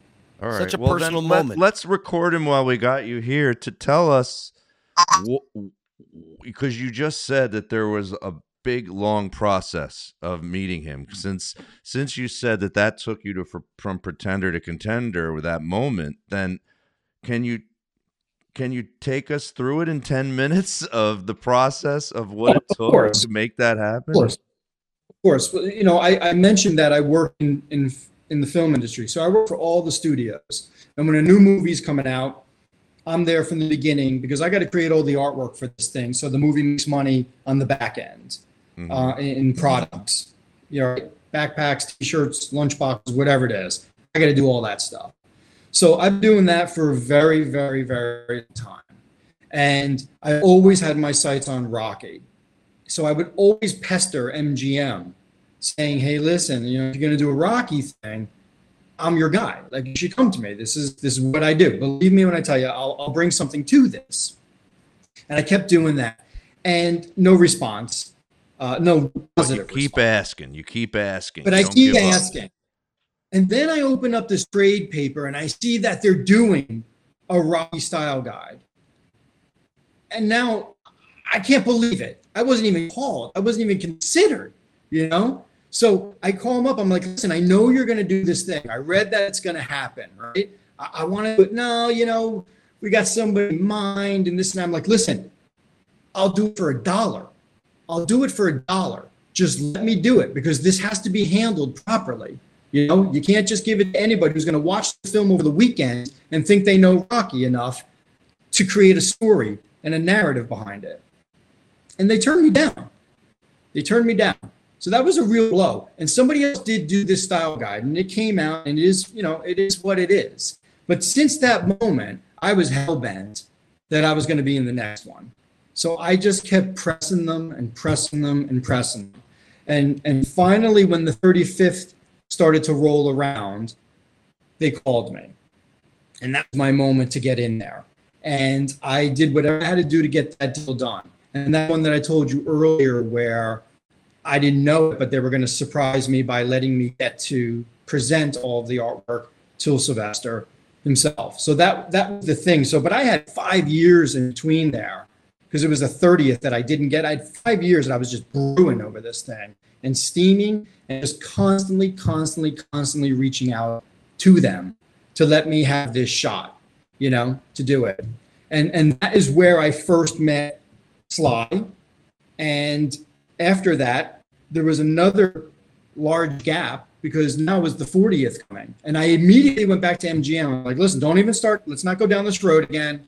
I want to do this. You know, I want to a lot you, of great ideas. I want to ask you one thing before you continue the story because I used to teach stand up and I would tell comedians when I would teach them that you have to be really persistent to make it, but you can't be annoying. There's a fine line, right? So how did you find that fine line of being persistent without burning a bridge and annoying people? How did you well, do in my, well, because in my industry, you know, we work and then we don't work. There's a film and we're working for three, six months and then we don't work. So in that downtime, it's kind of expected that you're going to reach out to them and say, "Hey, what, what's coming down the pike? What's so?" I have that opening, and at the end of every one, it would be, "By the way, anything happens with Rocky, please, you know, I'm I'm your guy." Just a little seed. Okay. Exactly. That's print- good advice. planting that seed. And really, I should say what happened was MGM had a turnover of people, and somebody new came in, and that's why I was able to get that opening. You know, they were like, "Oh, yeah, I'm open to this guy. What do you What do you do?" And that's how I, I, I got in there. It's the And, same uh, in so- so every you- creative job. It's amazing how yeah you can be. You, there's certain people that don't get it, and they it, it's so heartbreaking because you're like you know some of these people have the talent, but they're, sometimes they're just very socially weird, and they can't they can't ask. They just don't know how to ever ask. Like people go, "How did you open for Sebastian Maniscalco in front of eighteen thousand people at Wells Fargo?" I asked. Yeah. and he said yes. I don't know what to tell you. I, I you know, you shall receive. You know, yeah, Uh, I didn't annoy him. I just asked nicely. You got a 50-50 shot, right? That's true. Yeah. So then the 40th rolled around, and it wasn't even a question. MGM was nice enough to give it to me right off the bat. And uh, I, I dove deep into that. And that is really where I developed my style that became icons in art. That's where I really did it because the 40th to me was so important. And I really researched it to death. I went to Philly a lot and I was looking at everything I could in person.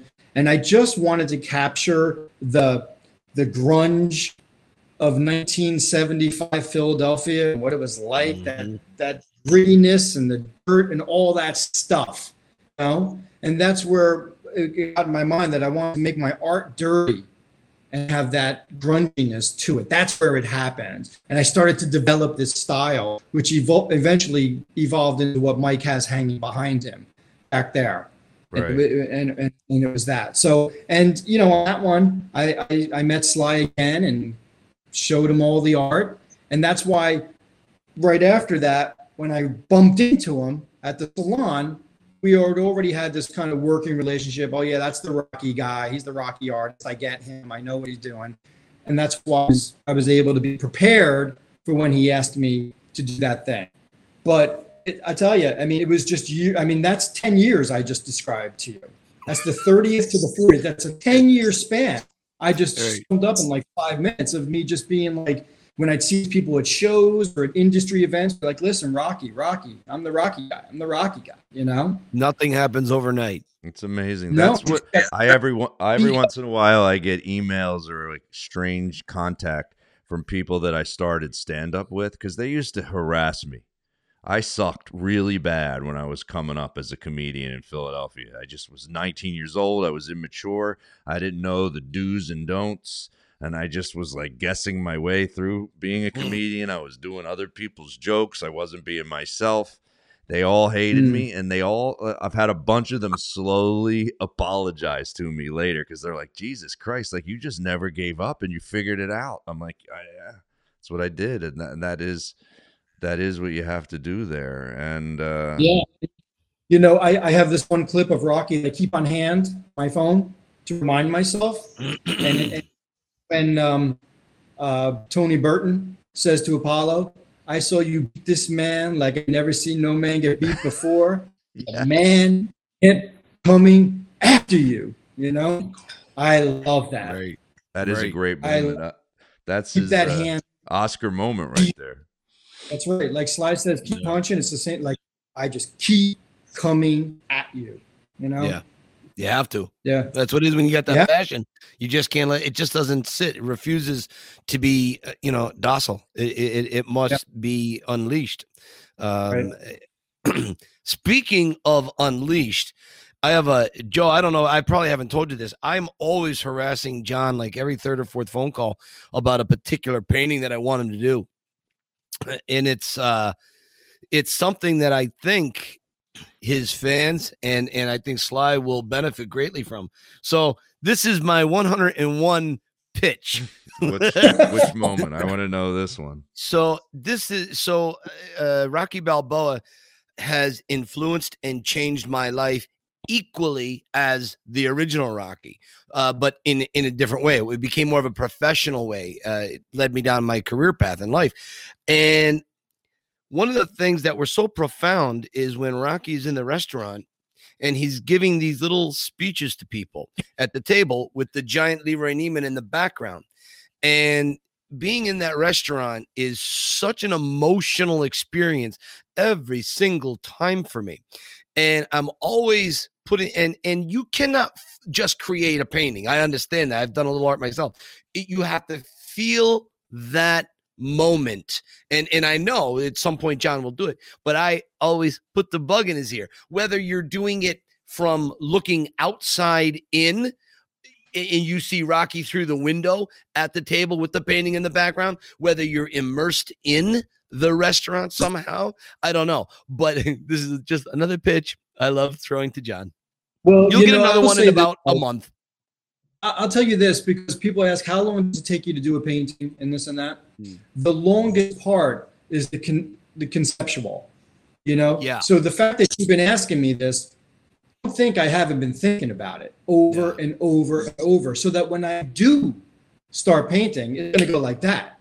yeah. You know, because I'm going to know exactly what I want to do. But I've been thinking about, it, and uh, yeah, I'm I'm I'm working on my twist of that for you because I can't do what you're asking. I can't. I Yeah. just can't do exactly that Right, scene right. that we've seen. I got to do something Right. different. So I'm, course. trying, I'm trying to figure out what the quiet moment is. Yeah, That's a true artist, also. I I, mean, right? that. I mean, that's exactly what he's saying. But I it could relate be- to that so much. Oh, sure. When people ask, like I was working with this guy who was doing my social media for me, and he would send me stuff in the morning. Can write joke, write a joke about this, this, and this. I'm like, dude, I don't do that. I don't write jokes about what you want. I write jokes that pop into my head, not about something that you want me to. It, it's like you. You can't. When someone tells you to do a painting about something, uh, all of a sudden makes you not be able to do a painting about Yeah. that. You literally You know, have to go. it's I like have when to people be like, "Oh, you know, do it uh, uh, live in front of people and display." I'm like, "What am I, a circus seal?" You know, That's You're not that it type of an artist. Yeah. Uh, right, right. If I'm going to copy a, a Getty image, yeah, okay, I'll copy it in front of you. But that's Yeah. that's not. No, I can't do what you're asking. me. That's not. That's not what I do. You know, Right, right. I got a different spot for that. You know, I can't Yeah. perform in front of people with artwork. It's just There, there are people that can, which is amazing. Yeah, it is. They become It's a different- writers in my world. They become joke writers instead of joke performers. They're very good at. You tell them what to write, and they're get, they'll give you 15 versions of it. But they can't minutes. sell it themselves, Joe, can they? Not usually. They're not like you don't see. I mean, rarely do you see a guy who's like uh, very artistic and has like comedy specials on Netflix also be a writer for the Jimmy Fallon show. It's like they usually can't stand that job and they don't last at it very long. Yeah, Whitney Yeah. Cummings, not not to get off the subject here, but Whitney Cummings is one of those that can I think go back and forth to a degree. Right. Yeah. Maybe. Anyways. I don't know. Larry Larry David's one that like I think Yeah. he had to bail from the Seinfeld show. At some point, he couldn't write him anymore. He just he wanted to evolve out of that and do his own Yeah. things. He was too right. Artistic. Exactly. Joe, any other questions you got? Um, no, I mean this was uh, this was an unbelievable uh, interview. I mean, the only last thing I can think about is that tomorrow, well, today's Saturday, right? Tomorrow is the Super Bowl, and there is going to be a Rocky commercial during the Super Bowl that Mike auditioned for. And I guess you didn't get it because you would have told me. But there, there's you know the premise, and it, did you know it was airing during the Super Bowl? No. I heard that the Rocky commercial with the impersonator for this, uh, it's about an impersonator playing Stallone, and uh, Mike auditioned for it, uh, and uh, it's for some. I was gonna uh, ask you about that. hard seltzer. Yeah, I saw that commercial yesterday, and I didn't want to send it to you because I didn't know. I didn't want to be the one to tell you about it if you didn't know about it. Uh, No, I was didn't know. I'm finding out right now. Thanks, guys. Why are you not in that? You know, I mean, I heard that the Uh, guy doesn't even look like Stallone. That they went on another way with it, so that's always good, Mike, for an actor to know. Mm. Because that's you go and audition, and sometimes they just go another way. This guy doesn't look like Stallone, or I heard that the commercial they're not all exact lookalikes. I forget. I haven't seen the commercial yet. You have? well, he, uh, well I, I don't think he's playing Rocky. I've seen it. I, I- I don't think he's playing Rocky. Yeah. I think he's playing an action hero, and he's doing a Rocky voice. Uh, but I didn't. I didn't read that as oh, the Rocky. Like, I don't know who's Yeah, going to yeah. read that as, and maybe that's Yeah, the intent. Yeah, when I did the audition, like I knew I wouldn't get it. I I I, I was under no impression that I would get it. Um, I I didn't even want to do it. I, I wasn't going to do it, but I made a promise to myself about ten months ago when big opportunities like that come around. I normally I would say no and not, not even attempted. But I said, no, you know what? I'm gonna do it. I know I'm gonna fail at this. I'm I'm not right for it. Because one, I really don't look like Stallone. I don't really sound like Stallone. What I do is I use props as Rocky with the hat, the coat, the mannerisms. That's fine. Yeah, I'm good at all of that. I'm very good at in- interpreting it. But I really, I'm too heavy right now to play Sly, eh, eh, to play uh, an action hero. Sly, Sly's an action hero at 180, 185. I'm almost 217. There's, you know, right now, this it's not going to work. Well, So- sometimes, and also to make you feel better, Mike, when you're in a commercial, there's a Mm. difference. You could do a great acting part. I know Yeah. from I never I never got visual commercials. I booked voiceover commercials, Right. but I've never booked an on camera. And the key is funny is the number one most important thing to the person making the commercial. So you could look like what they wanted, blah blah blah blah.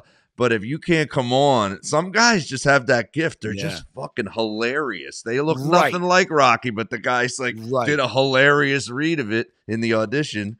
And he just knows how to make it really funny. And like um that might have been the only thing because I, I keep telling you, you you do look like Stallone, which is ridiculous. Every Mm. yeah, single think person that watches you the show definitely look says like that. you're.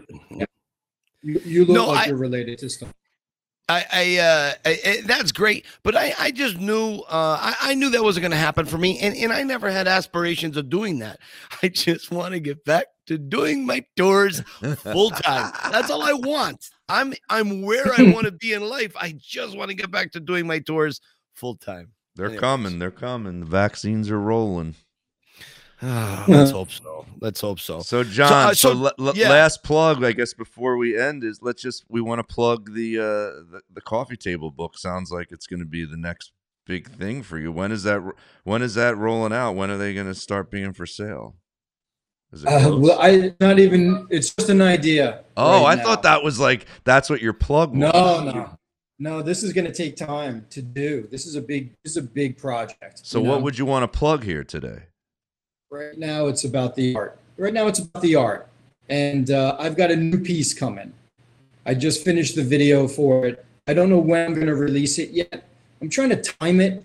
This COVID thing has really thrown people off, and I've been releasing pieces during it, and just you could tell just no reaction because people are just in different headspace right now. Mm-hmm. So I'm trying to time when I should start releasing Well, John, more artwork.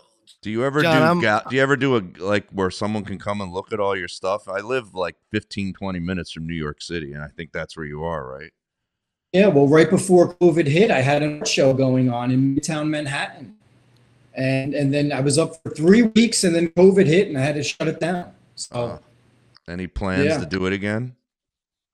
in this, I just hope that they have the Rocky Run in November, so I can get back to Philly and do it there. That's that's really where you know you got 10,000, 14,000 Rocky fans all in one spot. That's the best moment for me every Oh, year. So where just hope.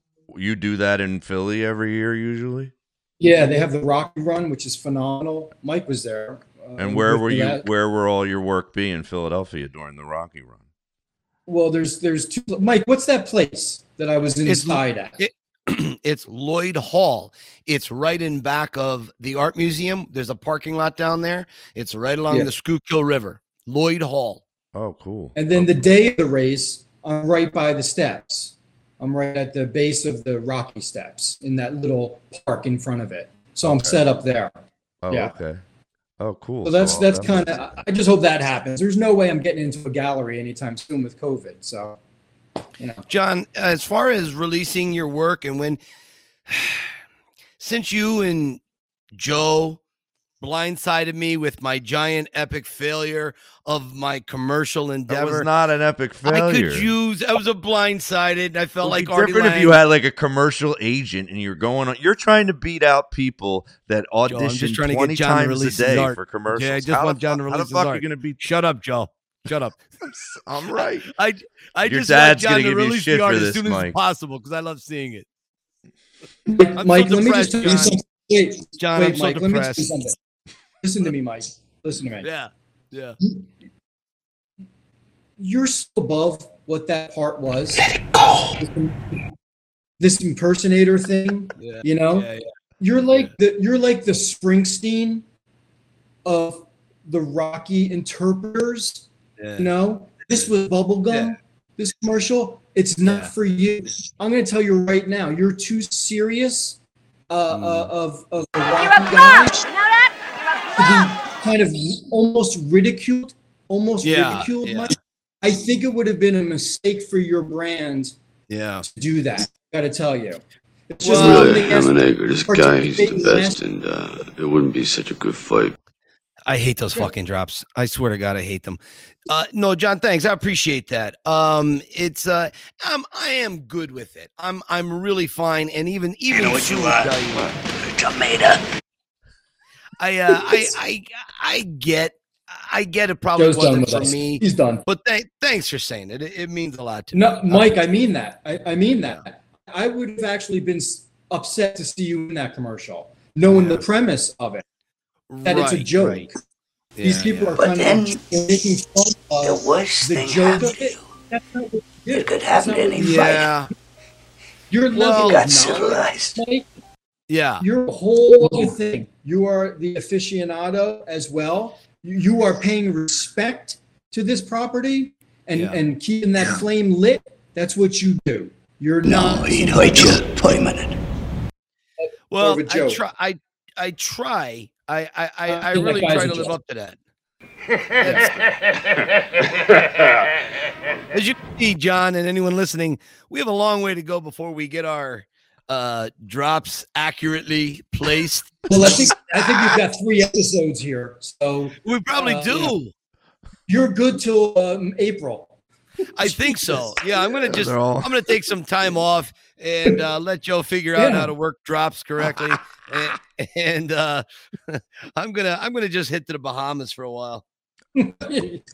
I'm an audience pleaser with with drops. I don't I don't think about the guest or my co-host. I'm just going for making that Oh, audience happy.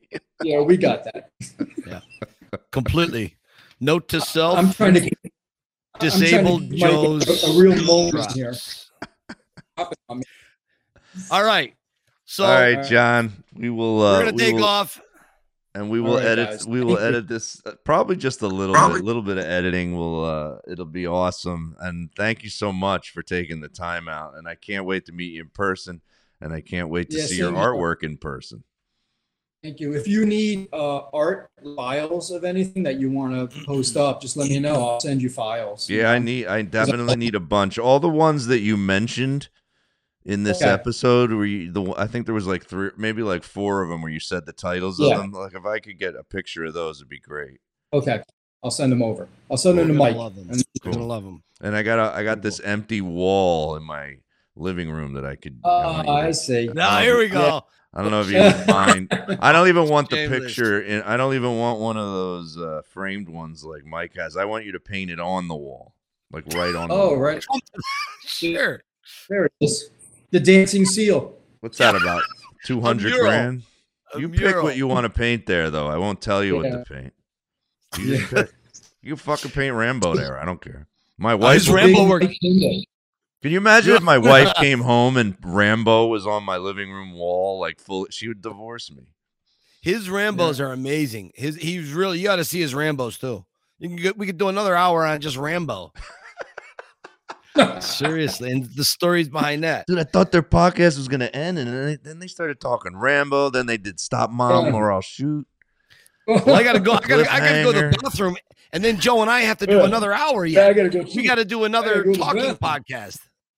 Christ Almighty! Uh, All right, John. Thank you so much, my friend. We'll be talking soon. Yeah, man, you're Thanks, free guys. to go.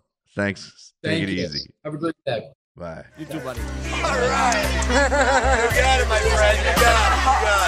You got it. All right, we got one more site left to go before we head back to the hotel.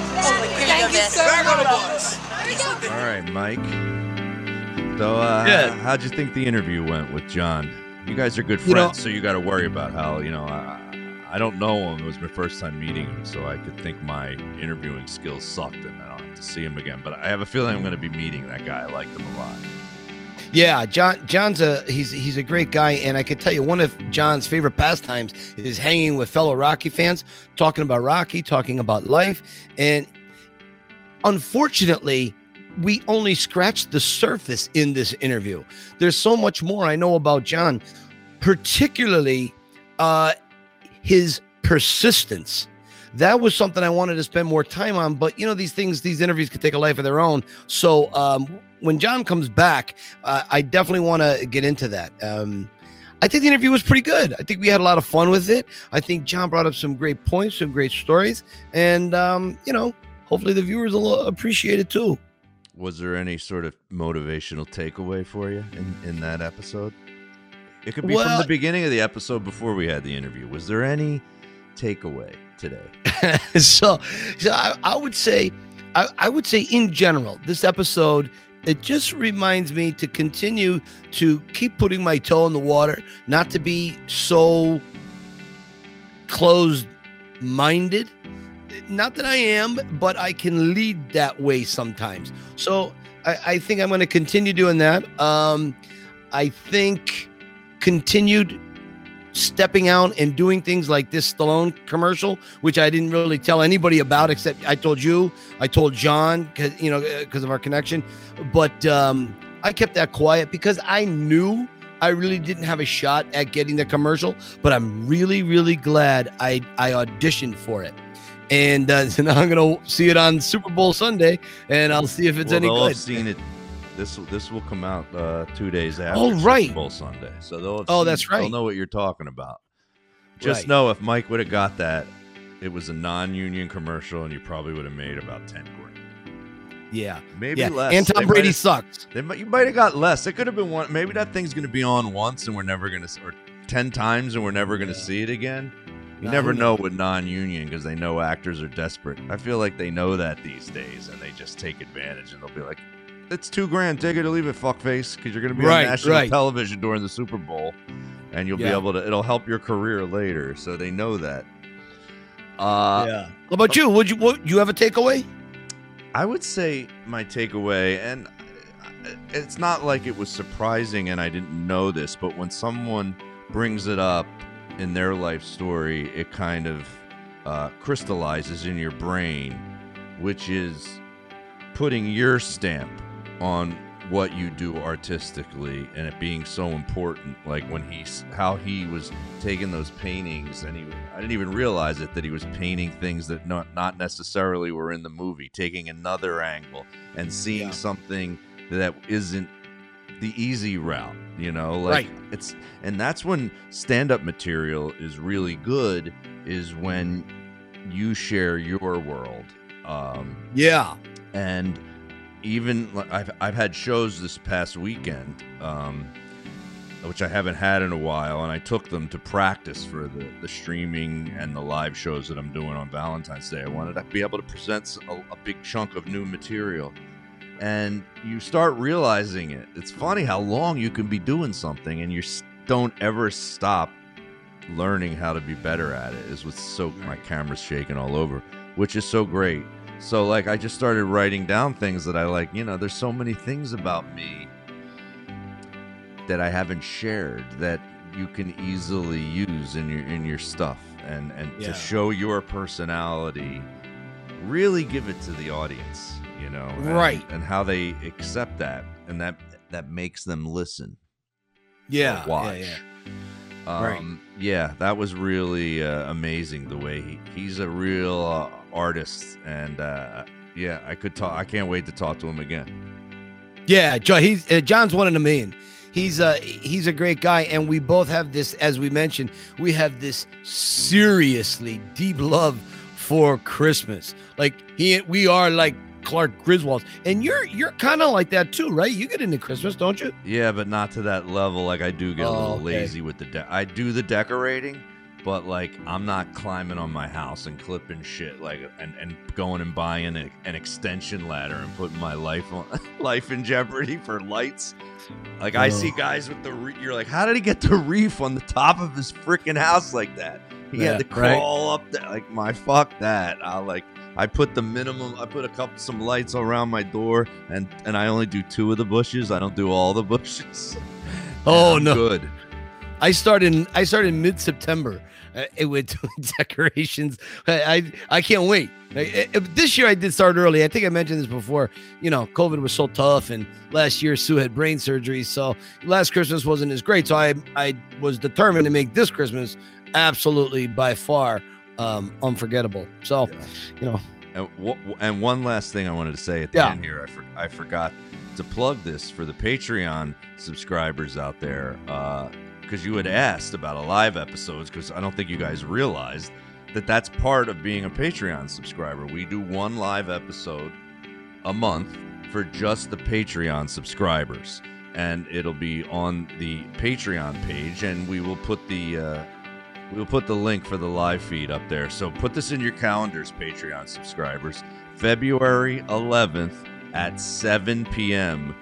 Mike and I are going to do a live episode that you'll be able to interact with live. We'll be able to answer you live. Okay. The first one we're going to do via via YouTube, like we do with the uh, like we do with the uh, premieres on Tuesdays every week at 7 p.m. It'll be like that, but we'll actually be live. It won't be pre-recorded, and and you can ask us stuff, and we'll answer it right there in the episode, just for you guys. Write it down, February 11th, 7 p.m. If you want to be able to watch this or listen to this well, watch it really. Uh, just subscribe, even for five dollars a month. You'll you'll have uh, access to it. Patreon.com forward slash from pretender to contender. It's right on the screen, right below my name. You can't miss it. That's it. I hope you enjoyed the episode and uh, take it easy, everybody. Have a good. Ooh, that was weird music. Let's just fade that out. and we That's all right. they'll hear the wild card music right here. So we'll give it to you. What the hell? You guys deserve it. Here you go. Take it easy, everybody. Enjoy your week. Keep punching. I keep punching. Keep punching. Punching. Keep punching. Keep punching. Keep punching. Keep punching. Keep punching. No dream is improbable.